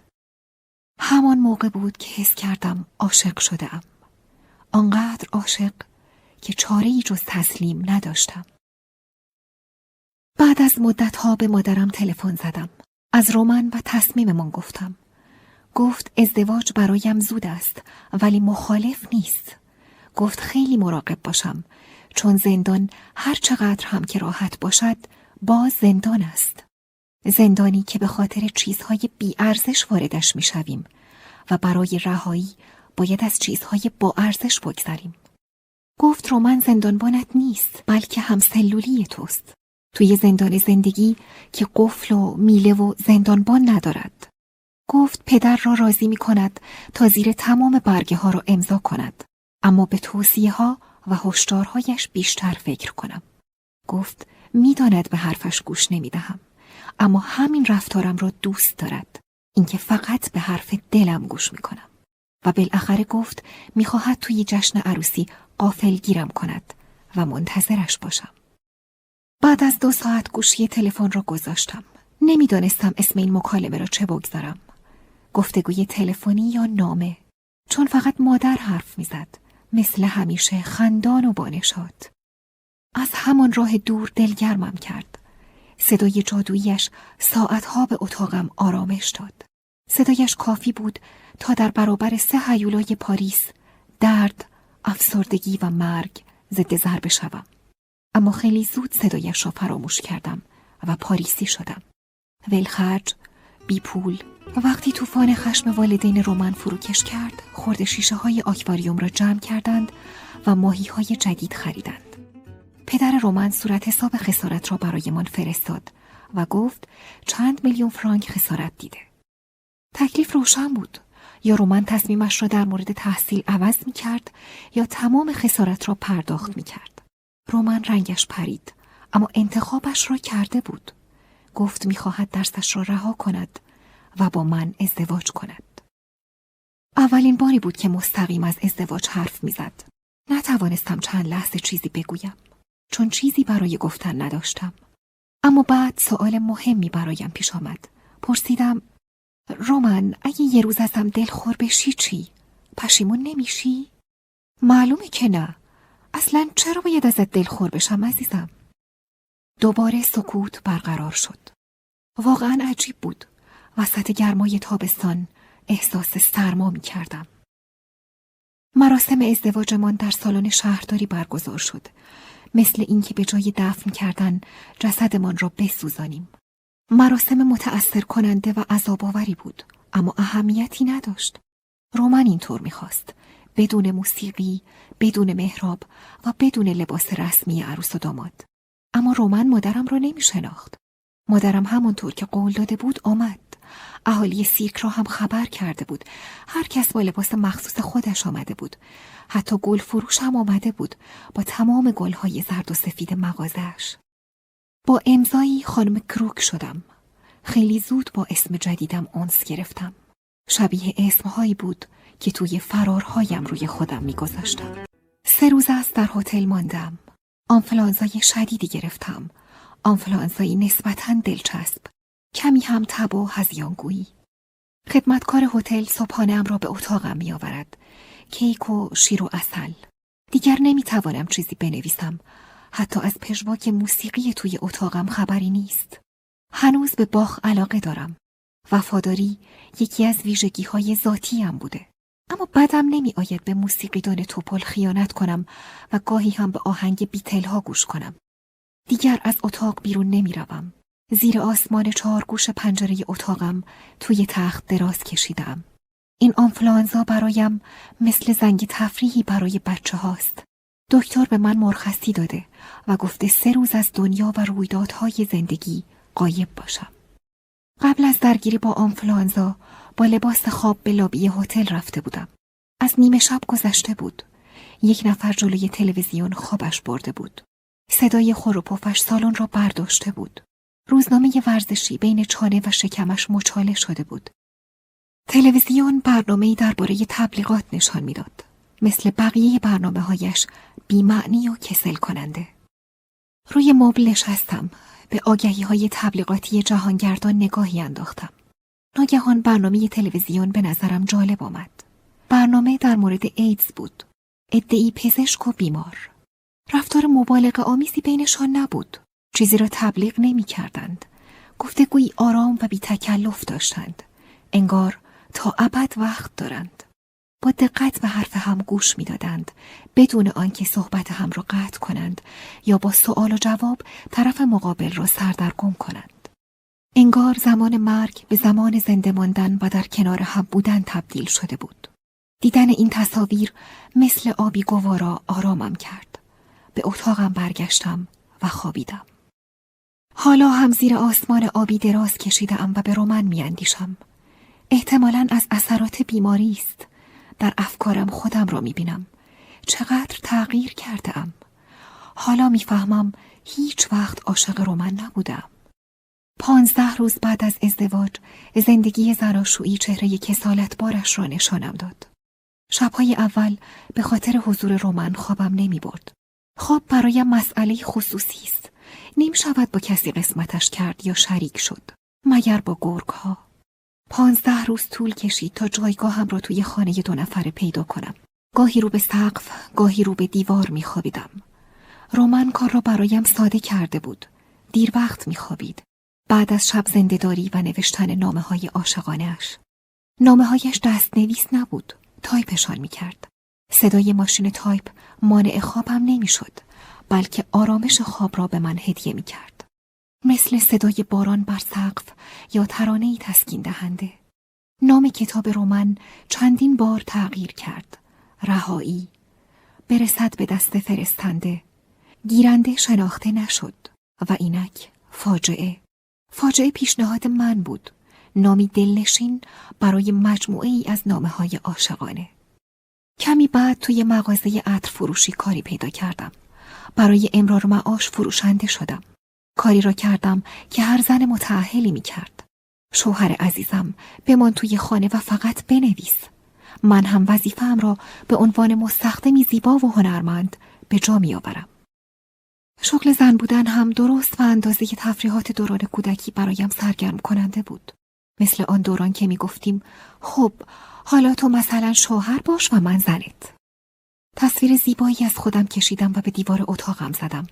توی حیات معشوقه کهنسالی پیدا کرده بودم. درست جلوی در ورودی ساختمان. معشوقی تمام وقت با اینکه از پشت پنجره اتاقم پیدا بود رومن به او حسادت نمی کرد. اما اشتباه می کرد چون شب و روز فکرم را مشغول کرده بود. هر وقت می دیدمش چشمانم برق می زد. عاشق درخت افرای وسط حیات شده بودم. بار اول در اوج زیبایی دیدمش با لباسهای پاییزیش. هیچ کس نمی توانست در برابر این همه دلربایی مقاومت کند. زخامت کتاب رمان روز به روز بیشتر می شد. دیگر نامش کتاب نبود. نشانی بود از یک بیماری. بیشتر از چهارصد صفحه خطوط فشرده و ریز. شبها می نوشت، روزها می خوابید و عصرها توی کافه بود. گاهی من هم همراهش بودم. بعد از تحقیقات زیاد پاتوقش را پیدا کرد. همراه سه نفر از دوستانش سر میزی می نشستند. آلن، لوک و اتین.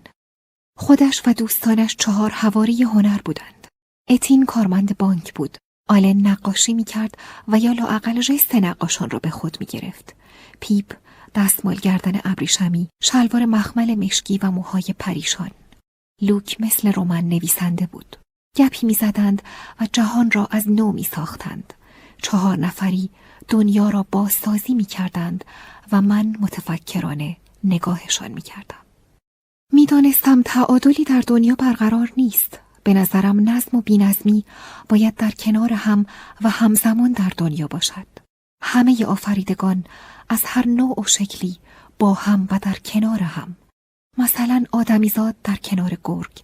اما توی پاتوق رومن جز چهار یار افتخار آفرین و شناخته شده دنیای ادبیات و نقاشی نه گرگی به چشم می‌خورد و نه موجودی دیگر.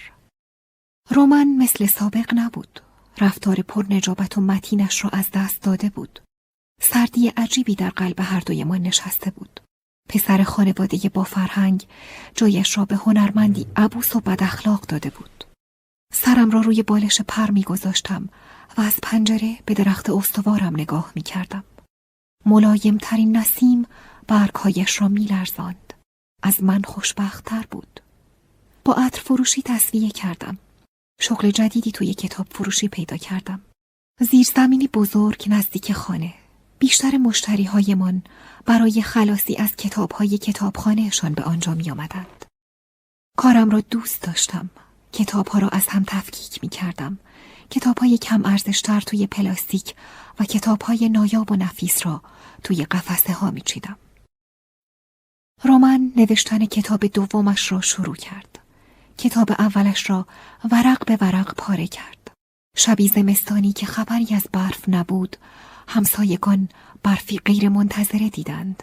برفی از دهها نامه عاشقانه. طوفان شدیدی آغاز شده. جمعیت زیادی جلوی هتل جمع شدند.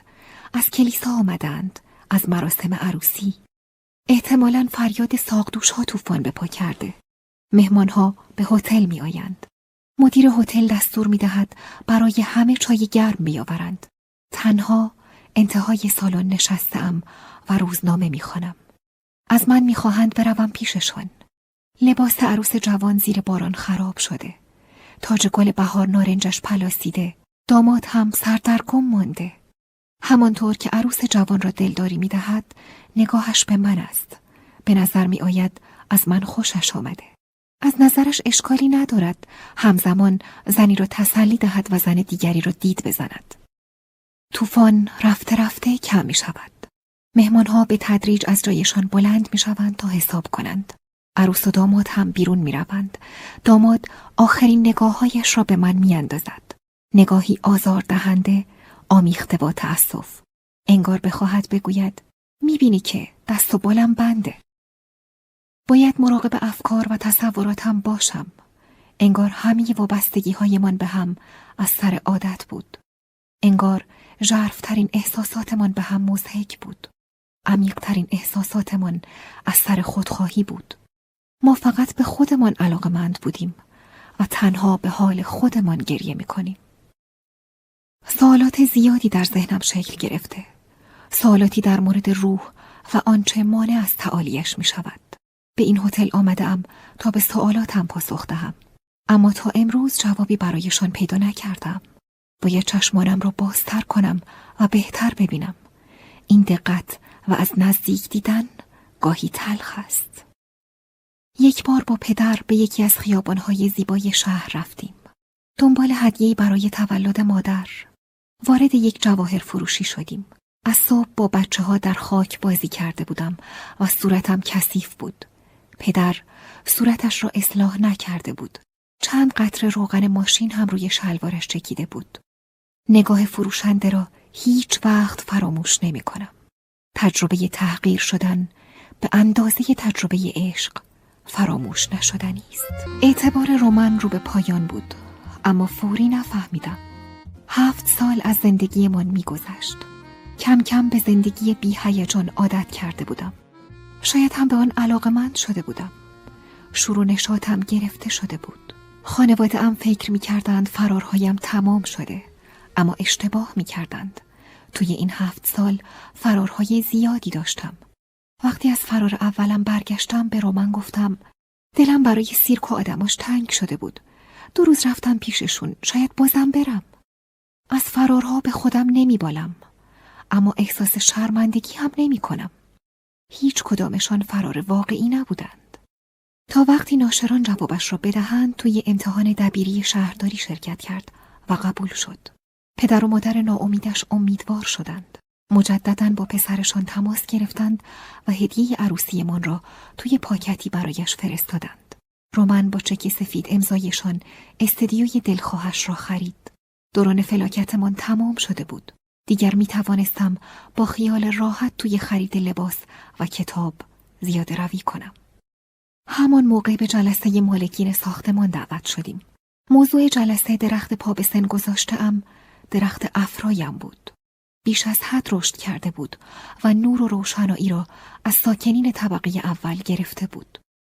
جلسه شبی بهاری برگزار شد. رومن همراه هم نیامد. دیر رسیدم. سی نفری توی جلسه بودند که بیشترشان را نمی شناختم. فقط روانشناس، قناد، معمور اجرایی و ارتشی بازنشسته را می شناختم. وقتی رسیدم بریدن درخت افرا قطعی شده بود. هنوز ننشسته بودم که از جا در رفتم و با لحنی عصبی گفتم کم شعور و متجاوزند. خانم قناد از من خواست مراقب حرف زدنم باشم. همان موقع مرد درشت هیکلی از جایش بلند شد. نمی شناختمش. احتمالا توی قسمت شرقی ساختمان زندگی می کرد و از در دیگری رفت و آمد می کرد. خطاب به همه گفت حق با دوشیز خانمه. بریدن درخت کار درستی نیست. با شنیدن عبارت دوشیز خانم تنم لرزید. به کل یادم رفته بود قبلا چطور صدایم می کردند. باز گفت درسته که درخت جلوی نور رو گرفته اما کیه که از نشستن تو سایش کیف نکنه؟ این درخت قبل از همه ما اینجا بوده. هیچکس دلش نمیاد درختی به این سن و سالو بندازه. اگه کسی بخواد اینقدر بیرحم باشه با من طرفه. جدی میگم بعضی چیزا شوخی بردار نیست. بعد از حرفهای مرد درخت افرا زیبا و باوقارتر از همیشه توی حیات ماندگار شد. مرد درشت هیکل دعوتم کرد تا پیروزیمان را جشن بگیریم. این روزها دو چیز آرامم می کند. نوشتن و گوش کردن به موسیقی. شبها طوری به موسیقی گوش می کنم انگار معادله پیچیده ریاضی سردرگمم کرده. برای غلبه بر زندگی سخت و بیهیجانم تنها امیدم به موسیقی است. روزهایم مالامال از خستگی و بیحوصلگی شده. در این روزهای ملالانگیز روحم از موسیقی قدرت می گیرد و سرشار می شود. مدیر هتل دیشب به اتاقم آمد. خواست تا صدای موسیقی را کمتر کنم. گفت چند تا از مهمانهای هتل اعتراض کردند. صدای موسیقی آنقدر بلند بود که صدای در زدنش را نشنیده بودم. برای همین آمده بود تو. از خود بی خود با موسیقی میچرخیدم. از دیدنم در آن وضع جا خورد. من هم ترسیدم. به مدیر گفتم برای نوشتن به اینجا آمدم و موسیقی برایم الهام بخش است. اما صدای موسیقی را کم کردم تا خوشحالش کنم. انگار به پاسخ سوالش رسیده بود. از هدفم خوشش آمد و برای نهار فردا دعوتم کرد. موقع نهار گفت درکم می کند. گفت هتل فصل کسادیش را میگذراند و مهمان زیادی ندارد. گفت با مهمانهای آینده هم در مورد موسیقی حرف می‌زند. گفت هر طور دلم می‌خواهد به موسیقیم گوش کنم. همین چند ساعت پیش خون دوران کودکی در رکایم جوشید. خون فرار و آزادی. از کنار خانه سالمندان میگذشتم که به سرم زد به دیدنشان بروم. پیرزنهای زیادی با لباسهای راحتی توی راهروها پرسه می‌زدند. با خانمی که تلویزیون تماشا می کرد و آب نبات می خورد سر صحبت را باز کردم. شاید هشتاد سالش بود. گفت جایی که فقط پیرها دور بر آدم باشند وحشتناک است. به او لبخند زدم. حرفش را میفهمیدم. سگ زردی که چند ساعت پیش توی راهروها سرگردان بود فکرش را مشغول کرده بود. کسی نفهمیده بود از کجا آمده. ورود حیوانات و مردها به ساختمانشان ممنوع بود. می‌گویند بالا رفتن سن عقل آدم را زیاد می کند. اما عقل به گذر زمان ربطی ندارد. به دل مربوط است. به پیرزن قول دادم باز هم به دیدنش بروم. نمی‌دانم چرا اما مرا یاد مادر خانده شبانه روزی میانداخت. سه سال با عشق همسایه درشت هیکلم زندگی کردم. به ظاهر سه سال ولی در واقع به مدت سه قرن. سرمستی عجیبی در وجودم موج می‌زد. انگار پیش از این عشق متولد نشده بودم. انگار با این عشق از جهانی به جهانی دیگر رسیده بودم. از یک نیستی به نیستی دیگر.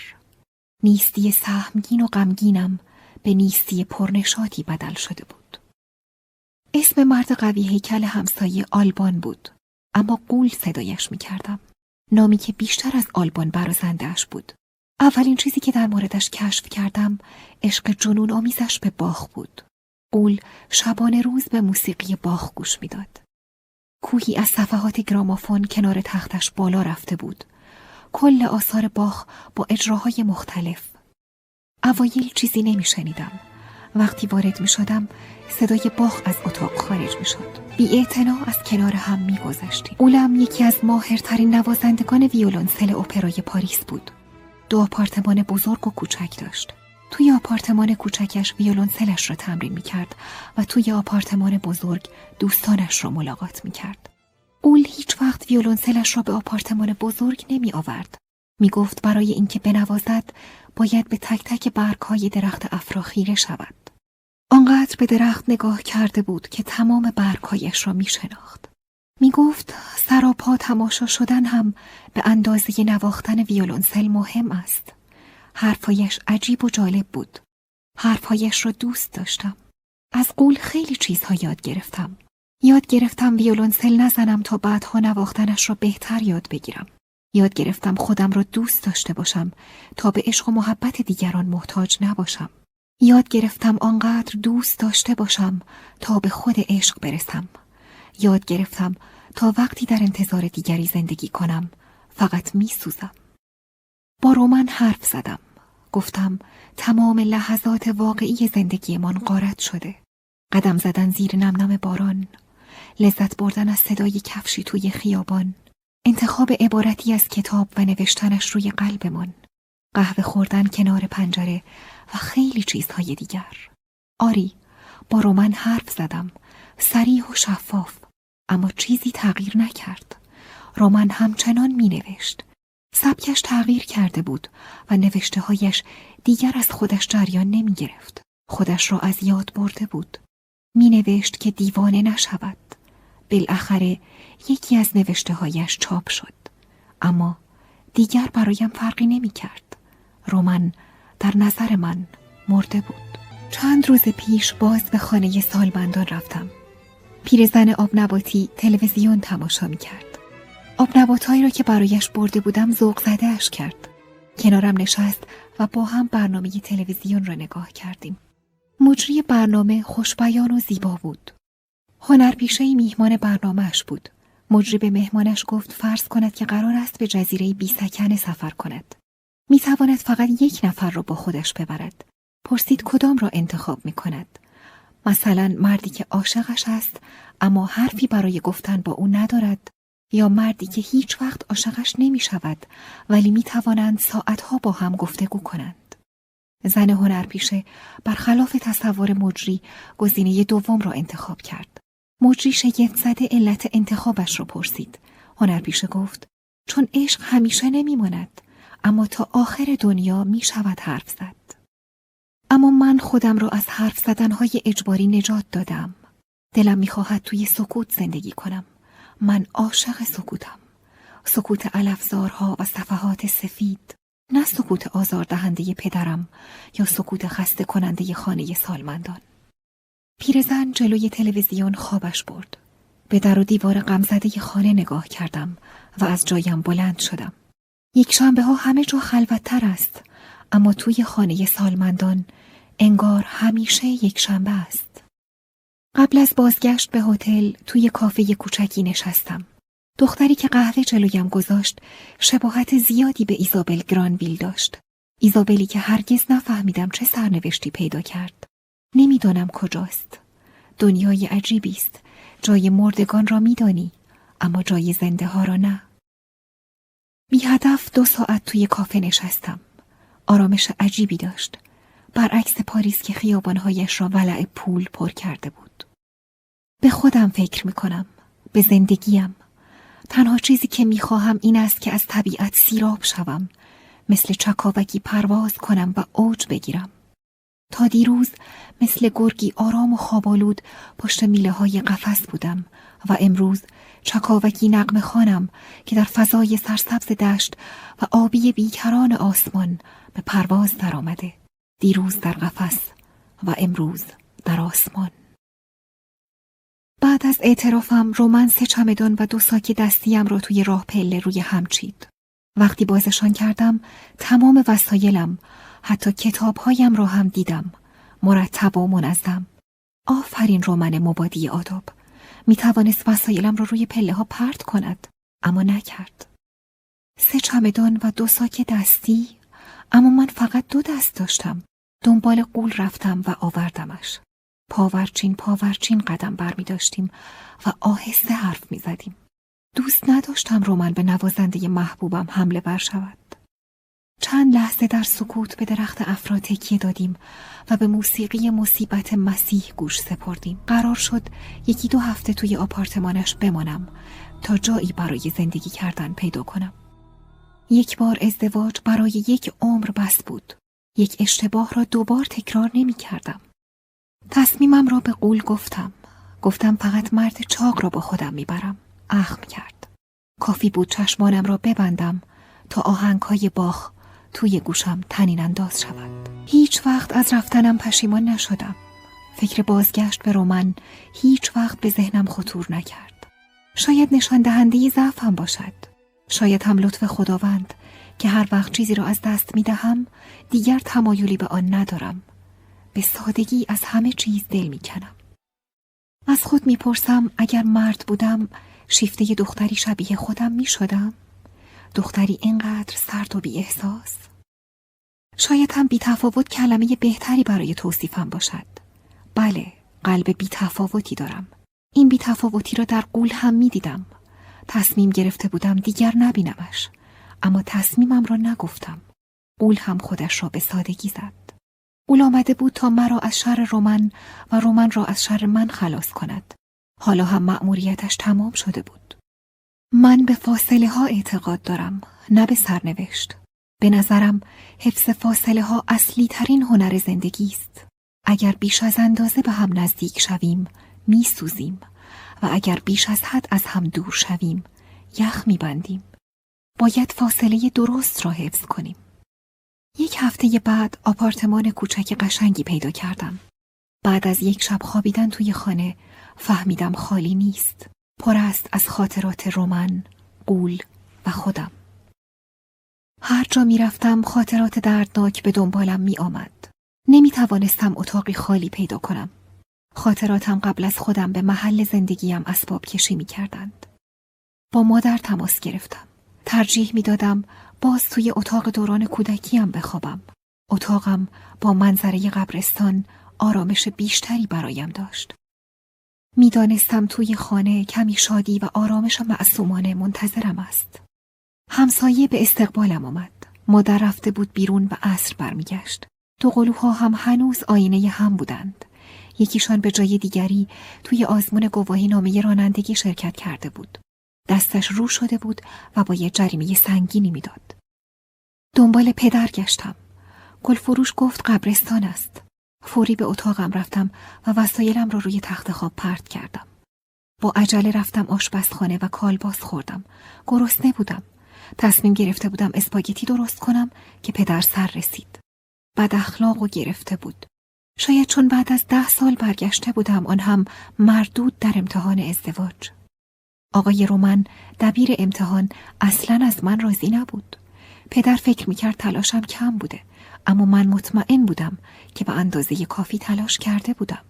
شاید نمره در درس ازدواج قابل قبول نبود اما نمره توی درس های دیگر بد نبود. مثلا درس خنده، خواب و خیال بافی.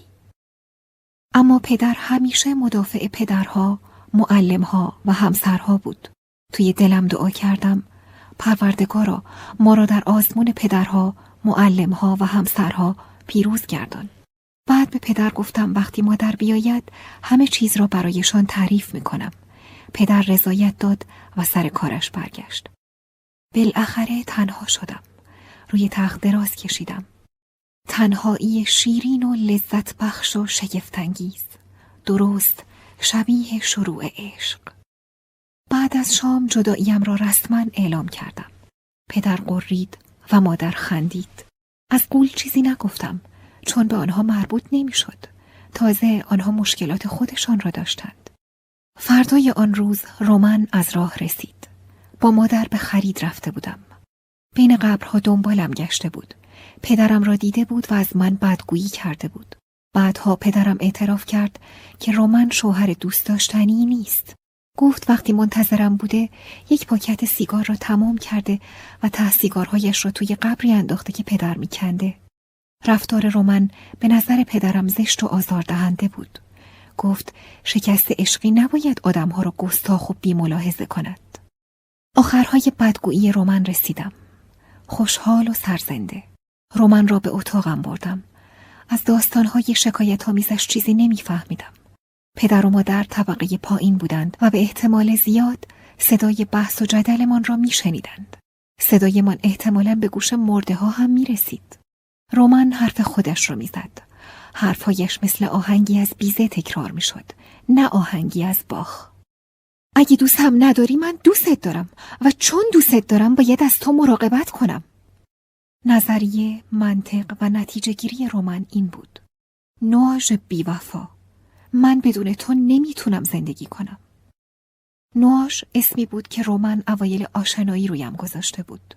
فقط گاهی دلم هوای این اسم را می کند چون کس دیگری با این اسم صدایم نمی کند. من و نواش و خانم کروک با هم دست به یکی کردیم. قهقه زدیم و گفتیم ولی رومن رومن عزیزم اینکه بدون من نمی‌تونی زندگی کنی بهونه خوبی نیست که با هم بمونیم هیچ ربطی به عشق نداره مگه اینکه مادر و فرزند باشیم اما من مادرت نیستم و دیگه دلم نمی‌خواد سرت باشم از دورانی که با هم سپری کردیم خوشحالم. گرچه نسبت به کلمه با هم مطمئن نیستم. ولی دیگه نمی‌خوام باهات زندگی کنم. بعد از پنجره قبرها را نشانش دادم و گفتم قبرها رو ببین دیگه هیچی نمی‌خوان. قبلا به همه چیزایی که می‌خواستن رسیدن اما من نه. هنوز به هیچی نرسیدم و دیگه نمی‌خوام از همه چی چشم پوشی کنم. رومن فوری از پله ها پایین رفت و بدون خداحافظی از پدر و مادرم از خانه خارج شد. مادرم به اتاق آمد و گفت دختر تو بوی از مهربونی و لطافت نبردی. با لبخند نگاهش کردم و نگفتم این همه خون سردی را از کی به ارث بردم. دوران سختی را میگذرانم.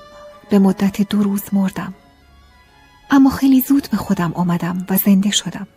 دوش گرفتم، عطر زدم و لباس زیبایی پوشیدم. لباسی از پارچه ای سبک و رنگارنگ. هوا زیاد سرد نیست. هیچ چیز دردناکتر از این نیست که همیشه لباسی رو بپوشیم که باید بپوشیم. حرفی رو بزنیم که باید بزنیم. کاری رو بکنیم که باید بکنیم. انسانی بی خطا، ابر انسانی خسته کننده مثل اعضای خانواده کروک. شاگرد اولهایی که زندگیشان را بدون اشتباهی پیش می‌برند مثل درسی که از حفظند نمی‌دانم کدام بدتر است. اینکه با هیچ چیز دنیا مطابقت نداشته باشم و یا اینکه با همه چیزش منطبق باشم. دیوانه ها بدترند یا آدم های زیادی معقول. اما من مطمئنم خطر دیوانه ها کمتر است. اصلا به دیوانه ها نزدیکترم. پنجشنبه ای زمستانی لباس یک شنبه های تابستانی را می پوشم و به خرید می روم. باتری برای مرد چاق، روزنامه و کمی میوه. بیشتر شبها گرسنه‌ام می شود. جرأت ندارم از آشپزخانه هتل خوراکی بردارم. موز می خرم. تمام خوبی موز به این است که پوستش به راحتی کنده می شود. وگرنه مزه اش چنگی به دل نمی زند. از طعم پرتقال بیشتر خوشم می آید. اما حوصله پوست کندنش را ندارم. حکایت موز و پرتقال هم شبیه زندگی است. موارد زیادی توی زندگی پیش می آید که از تنبلی موز را انتخاب می کنیم. دو روز دیگر جشن تولد دو قلوها بود. دلایل کافی داشتم تا از هتل بیرون بروم. اما بعد از چند قدم توی راه رو فوری برگشتم. در را بستم و روی تختم دراز کشیدم و دو روز تمام از اتاق بیرون نیامدم. من بهش می‌گویم مردن. گاهی اینطور می‌شوم. نه می‌بینم، نه میشنوم و نه حرف می‌زنم. دو روز مدت زیادی نیست. می توانستم به راحتی کل مدتی را که توی هتل هستم بمیرم. شاید فقط نوشتن مانعم شد. بعد از دوران مرگ با روحیه ای جوانتر برخواستم و ادامه دادم. با خرید سرم را گرم کردم. به خانه سالمندان رفتم و پیرزن آب نباتی را دیدم. حالا دیگر مادر بزرگ صدایش می کنم. توی سالن مراسم تولدی برپا بود. زنی که تولدش بود 95 سالش تمام می شد. پرستارانی که دور برش بودند تقریبا داد می‌زدند تا صدایشان را بشنود. زن بیسکویتی را توی شربت خیس می کرد و تا به دهانش برسد نصف بیسکویت روی لباس بنفش و گلدارش می ریخت. خدایا از اینکه روزی پیر شوم می ترسم. مادر بزرگم توی سالن نبود. از پرستاری شماره اتاقش رو پرسیدم. پرستار پرسید از اعضای خانوادهشین؟ گفتم بله. پس بهتره بدون این حالش زیاد خوب نیست. حواسش سر جاش نیست. شاید تا یکی دو هفته دیگه مجبورشین توی مؤسسه خصوصی بستریش کنیم. بعد شماره اتاقش را به من داد. چند بار آهسته در زدم. چون جوابی نیامد تو رفتم. مادر بزرگ روی صندلی راحتی کنار پنجره نشسته بود. صورتش را بین دستانش گرفته بود و اشک میریخت. بی صدا و بی حرکت گریه می کرد. خم شدم و دستهایش را گرفتم. از لبخند توی نگاهش فهمیدم مرا شناخته. علت گریهش را نپرسیدم. یا علتی نداشت و یا دلایلی بیشمار داشت. یاد رومن و لحظه جدایی من افتادم. یاد عشقهایی که توی چشمش جمع شده بود. اما اینجا در این اتاق کوچک اشک معنای دیگری داشت. این اشک شور از جنس دیگری بود. رومن به خاطر خودش و قلب شکستهش گریه می کرد. مثل کودکی که عروسکی را از او گرفته باشند اشکهایش از طلب بود. اما مادر بزرگ طالب چیزی نبود. اشکهایش با داد و فریاد همراه نبود. اشکهایش مثل خون و شبنم بود. اشتباه کرده بودم. مرا نشناخته بود. شاید چهره هم برایش آشنا بود. شاید هم مرا با کس دیگری اشتباه گرفته بود. ژرمی صدایم کرد. ژرمی جان برگشتی؟ فرشته من پس جورابات کو. نکنه تو آسمون جاشون گذاشتی. بد جنس کوچولو. چرا مدام تبل می‌زنی و گوشم و آزار میدی؟ چرا حواست به هم نیست؟ ببینم دوباره برگشتی تا فرشته نجاتم بشی. دیروز توی تلویزیون دیدمت. جلوی کاخ کرملین. لیلی می کردی و از این سقف به اون سقف می پریدی ژرمی از مسکو برام بگو. خیلی قشنگه. مگه نه؟ از روسیه برایش گفتم. از جایی که هرگز به آنجا سفر نکرده بودم. بعد هم سرخوش و سرمست به هتل برگشتم. برای اولین بار در زندگی نقشه کشیدم. نقشه قابل اجرا اما در این حال مزهک بیشتر از یکی دو هفته وقت نمی‌خواهم تا نوشته هایم را کامل کنم و سایه ها را پشت سر بگذارم. از خودم می‌پرسم 27 سال کم است یا زیاد؟ نمی‌دانم. اما پدر و مادر طوری سرم دعوا می کردند که انگار دختر بچه هفت سالم. صدای پدر از حیات می آمد. مثل همیشه به مادر درس اخلاق می‌داد. می گفت زندگی سخت است و نباید خرج یک نادان 27 ساله را بدهند که تمام مدت کتاب می‌خواند. هر وقت پدر اینطوری حرف می‌زد مادر سکوت می‌کرد. سکوتش نشان می‌داد آماده خندیدن است. درست وسط سخنرانی پدر درباره شغل و درآمد خندید. بلند و ممتد. شش ماه بود که با پدر و مادرم زندگی می کردم. شش ماه بود که سخنرانی و خنده بعدش هفته یک بار اجرا می شد. اما من زیر سایه مادر احساس آرامش می کردم. زیر بال و پرش پناه گرفته بودم. مادر سپر بداخلاقی های پدرم بود و پدرم با همه بدخلقی هایش حامیم. حامی دخترش در مقابل شور و هیجانات دیوانوار مادر.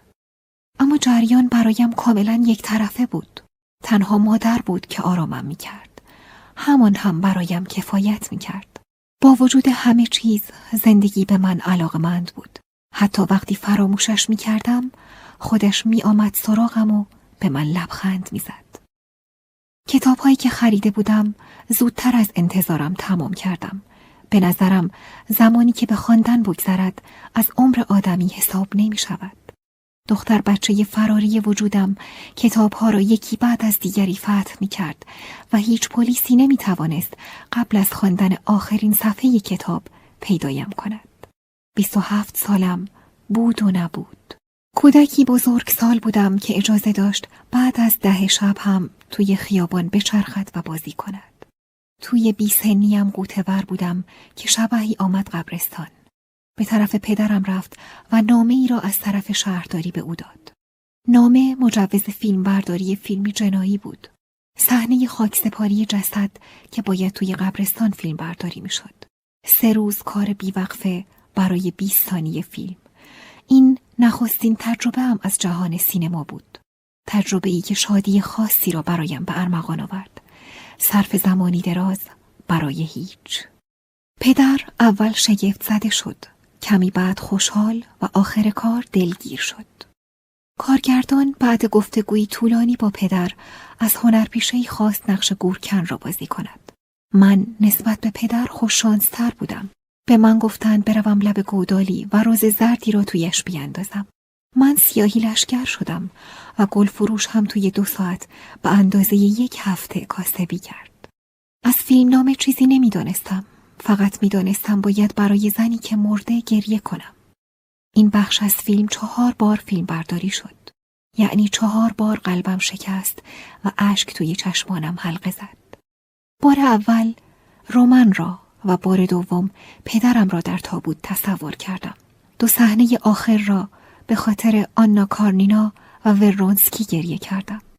توی وقت استراحت با گروه فیلم برداری آشنا شدم. اما جرأت نکردم با کارگردان حرف بزنم. مرد چاقی اسم و آدرسم را یادداشت کرد و قول داد برای فیلم های بعدی خبرم کند. سه ماه بعد به قولش عمل کرد. محل فیلم برداری نزدیکی مارسی بود. نقش کوتاه در فیلمی قدیمی. باید می‌گفتم آقا کلاهتون رو جا گذاشتین. و تمام. تمام شب این جمله را تمرین کردم. چمدانهایم را بستم.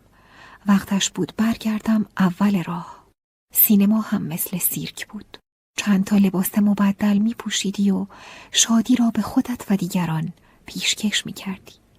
به عقیده سیاهی لشکرهای دیگر من خیلی خوششانس بودم. همه چیز خیلی سریع برایم اتفاق افتاد. مارسی، پاریس، پیشنهادهای بازی پشت سر هم. دیگر حتی احتیاجی نبود درخواست کنم. همه می‌گفتند چون این شرایطی کمتر برای کسی پیش می آید. درکشان نمی کردم. اما شاید شانس همین بود. همین که چیزی را به دست می آوری که از آن بیخبری. خودم را هنرپیشه نمی دونستم. هنوز سیاهی لشکر بودم. هنرپیشه ها فیلم را پیش می بردند و سیاهی لشکرها در حاشیه بودند. من می شدم کسی که فیلم لازم داشت. معمولا یک خانم انگلیسی تبار در تعطیلات یا منشی وکیل و یا مشتری یک مغازه. کار سختی نبود و خیلی راحت از پس نقش ها برمی آمدم. زیر نور ماه حرکت می کردم و بقیه تماشایم می کردند. در آن لحظه خودم نبودم. بیشتر شبیه تفریح بود تا کار. دفترچه یادداشت چرمیم را ته کیفم می‌گذارم. تویش اسم آدم های سرشناس و گمنام را نوشتم. اسامی دوستانم. به عکس توی دستم نگاه می کنم. توی عکس دست جمعی دختری لاغر با موهای قهوه‌ای ردیف آخر ایستاده و به زحمت دیده می شود. بخشی از صورتش را نفر جلویی پوشانده. آن دختر منم. خوب دیده نمی شوم ولی اصلا مهم نیست. آنچه اهمیت دارد این است که پذیرفته شدم. همیشه فکر می کنم کسانی که دوستشان داریم خطرناکتر از کسانی هستند که از ما نفرت دارند. بدون هیچ مقاومتی تسلیمشان می شویم. هیچ کس به اندازه یک دوست نمی تواند آدم را به کاری برخلاف میلش وادارد. عزیزم تو باید این نقش رو قبول کنی. قرار ملاقات رو از دست نده. نباید این پیشنهاد رو رد کنی. اما تا اینجا فقط به غریزه هم عمل کردم. اسمش را گذاشتم فرشته نه غریزه. فرشته نگهبانم خودشیفته است و گرگم ابریشمی او را تربیت کرده. گاهی لال و فراری و وحشیم می کند. فقط برای اینکه از من مراقبت کند. هم دست فرارهایم بوده. برایم کتاب خوانده و از بلای رومن و قول نجاتم داده. اما تازگی ها احساس می کنم گمش کردم. صدایی می گوید عزیزم قشنگم باید از نردبون ترقی بالا بری به اوج برسی و بعد پسش بزنی یالا دیگه ناز نکن ناز نکردم طاقت آوردم و تمام قراردادها و چرب زبانی ها را تحمل کردم. پله ها را یکی یکی بالا رفتم. زمان به سرعت سپری شد و همه چیز مطابق میلم پیش رفت. اما احساس پوچی می کردم حس می کردم از پادر آمدم. اثرات موفقیت ناچیزم بود. پر کردن فاصله بین سیاهی لشکری و هنرپیشگی. بعد از چهار سال مهمترین نقشی که بازی کردم سه دقیقه و بیست و هفت ثانیه طول کشید. اما چیزی به نام موفقیت ناچیز وجود ندارد. شهرت رومن بعد از چاپ اولین کتابش یادم می آید. کتابی که با هزینه خودش چاپ کرد و توی کتاب فروشی ها کمیاب شد. نویسنده چیر دستی در دنیای هنر متولد شده بود. ما انسانهای ابلهی هستیم با یک تحسین جزئی سر از پا نمی شناسیم. ارواح بیچاره ای هستیم که با هر نسیمی بالا و پایین می شویم. دنیا پرده سینماست، پرچین و شکن و آدمها هنرپیشگانی در جستجوی آینه. آینه ای که مدام سؤال تکراریشان را از او می‌پرسند. آینه به هم بگو، راستش رو بگو، با اینکه می‌دونی چقدر تحمل شنیدن حقیقت ندارم. هنوز دوستم دارن؟ هنوز برام ارزش قائل هستن؟ گلهای ظریفی هستیم که مثل هنرپیشه ها زیر دوربین توجه رشد می کنیم و با کمترین بیاعتنایی پژمرده می شویم. زندگی شبیه بردگان. حدسهایی زده بودم. حدسم درست بود. فرشتم به موقع برگشت و از فرودگاه برم گرداند. بالاخره نقش اصلی به من پیشنهاد شده بود. می توانستم این بار از چند پله نردبان ترقی بالا بروم. فیلم برداری توی کانادا بود. اما همان موقع سر و کله فرشته پیدا شد. پیش از اینکه سوار هواپیما شوم به آرامی توی گوشم زمزمه کرد. نه کانادا نه فیلم و نه هیچ چیز دیگه. چمدوناتو بردار و برو به کوهستان جورا. چرا کوهستان جورا؟ فرشته باز گفت. بحث بی بحث جورا منتظرته. همه چیزو از اول بنویس. از سیرک از شبانه روزی از قبرستان. بعدش چی؟ بعدش مگه جمله معجزه‌گر تو فراموش کردی؟ نه فراموش نکردم. فراموش نکردم. بعد رو بعدا می‌بینم. بالاخره از اتاقم بیرون میآیم. به آشپزخانه هتل می‌روم و از سرآشپز صبحانه می‌خواهم. با لبخندی می‌گوید الان وقت شامه. به ساعتم نگاه می‌کنم. ساعت شش بعد از ظهر است. بدون اینکه بفهمم هجده ساعت خوابیدم. فرشته ام را تصور می‌کنم. با گیسوانی سرخ و بالهایی سفید و پرچین و شکن. میبینمش که خمیازه می‌کشد. وظیفه اصلیش همین است. خوابم را زیاد می‌کند. اینطوری مرا از خودم و دنیای اطرافم نجات می‌دهد. به خواب پناه می‌برم. بعد از خوابی طولانی همه چیز آسانتر می شود. خستگی، تنبلی و خواب دوستان همیشگیم بودند. برای کوچکترین فعالیت نیروی زیادی لازم دارم. انگار تمام سنگینی دنیا بر دوشم است. برای همین است که نوزادها را خیلی خوب درک می کنم. بیشتر روز را می خوابند تا از پس کارهای طاقت فرسایشان برایند. قطره ای از واقعیت را می مکند. با زبان کوچکشان مثل گربه مزه مزهش می کنند. حقیقت مثل لکی بر روح پاکشان می نشیند. بلافاصله خسته می شوند و ناچارند کار را نیمه رها کنند و بخوابند. مجبورند ساعتها بخوابند تا توی خواب بزرگ شوند. توی خواب قد می کشند، وزنشان زیاد می شود و قدرت می گیرند. چشمانشان کمتر می ترسد. لبهایشان کمتر می لرزد و با دقت بیشتری دنیا را می بینند. حق با فرشته هم بود. مرا آورد جورا تا بخوابم و توی خواب رشد کنم. نوشتن هم جزئی از خواب است. به نوشته هایم نگاه می کنم.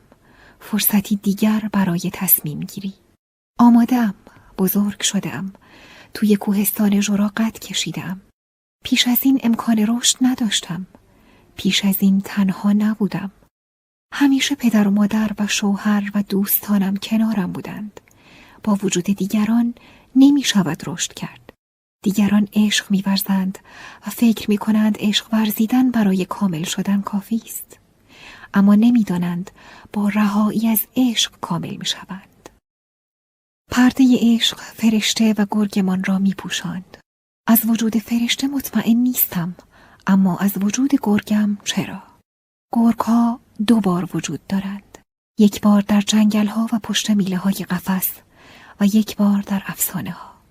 اما فرشتگان را فقط توی کتاب های نقاشی دیدم. مثل بچه های معصوم با لباس خواب دعا می کنند. انجیل هم از فرشتگان گفته. مادر بزرگ هم به آنها اعتقاد دارد. هر بار به دیدنش می‌رفتم مرا با فرشته اش عوضی می گرفت. جرمی جان برگشتی؟ می‌دونم اومدی منو خوشحال کنی. پرستار دیروز به من گفت می‌خواهند مادر بزرگ را توی تیمارستان بستری کنند. گفت روزها گریه می کند و شبها داد می کشد. گفت همه را شاکی کرده. چیزی نگفتم اما یادم افتاد وقتی با من است کمتر گریه می کند و بیشتر می خندد. فرشته ای مهربانم که با داستانهای گرگ، دلقک و قول سرگرمش می کنم. چند روزی است نوشته هایم را با خود می‌برم و برایش می‌خوانم. از حرفهای پرستار نگران نشدم. تصمیمم را گرفته بودم و مقدماتش را چیده بودم. اول پولم را از حسابم برداشتم. مدیر بانک گفت حسابم را خالی نکنم اما گوشم بدهکار حرفهایش نبود. بعد اتومبیلم را تعمیر کردم. مکانیک از قدرت بالا، راحتی و دوام ماشینم تعریف می کرد. اما تنها چیزی که اهمیت دارد ضبط صوتش است. مادر بزرگ همیشه هزیان نمی گوید. گاهی مرا یادش است. دیروز جرمی صدایم نزد. ناراحت بود که هنوز توی خانه سالمندان است. از اینکه پیرزن علیلیست به گریه افتاد. فکر کردم اگر روزی نتوانیم گریه کنیم حتما دیوانه می‌شویم. تصمیمم را با مادر بزرگ در میان گذاشتم. فردا میام دنبالتون و با ماشین میریم. به کسی هم چیزی نمیگیم. مقصد با شما بقیه کارا با من. مادر بزرگ با تعجب نگاهم کرد. چند دقیقه حرف نزد. میترسیدم پیشنهادم را رد کند. اما در حالی که با دستمال بینیش را پاک می کرد با صدای ریز کودکانه پرسید دوست دارم بریم ایتالیا می‌تونیم؟ بله می‌تونیم هلند چی؟ معلومه چرا که نه؟ اسم چند تا کشور دیگر را هم گفت هر جا بخواهد می‌توانیم برویم قرار شد بروم دنبالش و از ایتالیا شروع کنیم خنده سبک و سرخوشانش تا هتل همراهیم کرد. تازه علت آمدنم به کوهستان جورا را فهمیدم. گاهی باید به حرف فرشته گوش کنیم و بعد دلیلش را بفهمیم. مادر بزرگ خوابش برده و سرش را روی شانه ام تکیه داده. آهسته رانندگی می کنم تا بیدار نشود. فرصتی است که مناظر اطراف را بهتر ببینم. به نظرم زیبایی فقط در طبیعت نیست. زیبایی را می شود توی همه چیز پیدا کرد. توی مادر بزرگی که به شانه راستم تکیه داده. توی لبخندی که بر چهره پرچین و چروکش نقش بسته. این لبخند از لحظه ای که راه افتاده ایم از چهره اش دور نشده. باز هم نظرش عوض شد. قبل از اینکه بخوابد گفت ژرمی نمی‌دونی چقدر از فکر مسافرت هیجان زده بودم تا صبح خواب هم نبرد. راستی نظرم عوض شد کشورها مثل آدم و محو نمیشن بهتره هلند و ایتالیا و بقیه کشورها فعلا منتظر بمونن. من به داستانای تو فکر کردم. به نظرم همینجا تو فرانسه بمونیم. خیلی دوست دارم بریم سیرک. دوست دارم سیرک رو ببینم. می‌دونم دیگه از سیرک خبر نداری ولی می‌تونی پیداش کنی مگه نه؟ تو یه فرشته ای و می‌تونی همه چی رو به راه کنی. من توی قوطی کبریت جا میشم و قدی گنجیش غذا می‌خورم. اما قبل از مردنم دوست دارم فیلا رو ببینم. شایدم تو اتاق متحرک روبروی شیرا بمیرم. فرشته جان کاخ پادشاه ها رو که ازت نخواستم. خواستم؟ به نظر تقاضای زیادیه. می‌خواستم بگویم نه.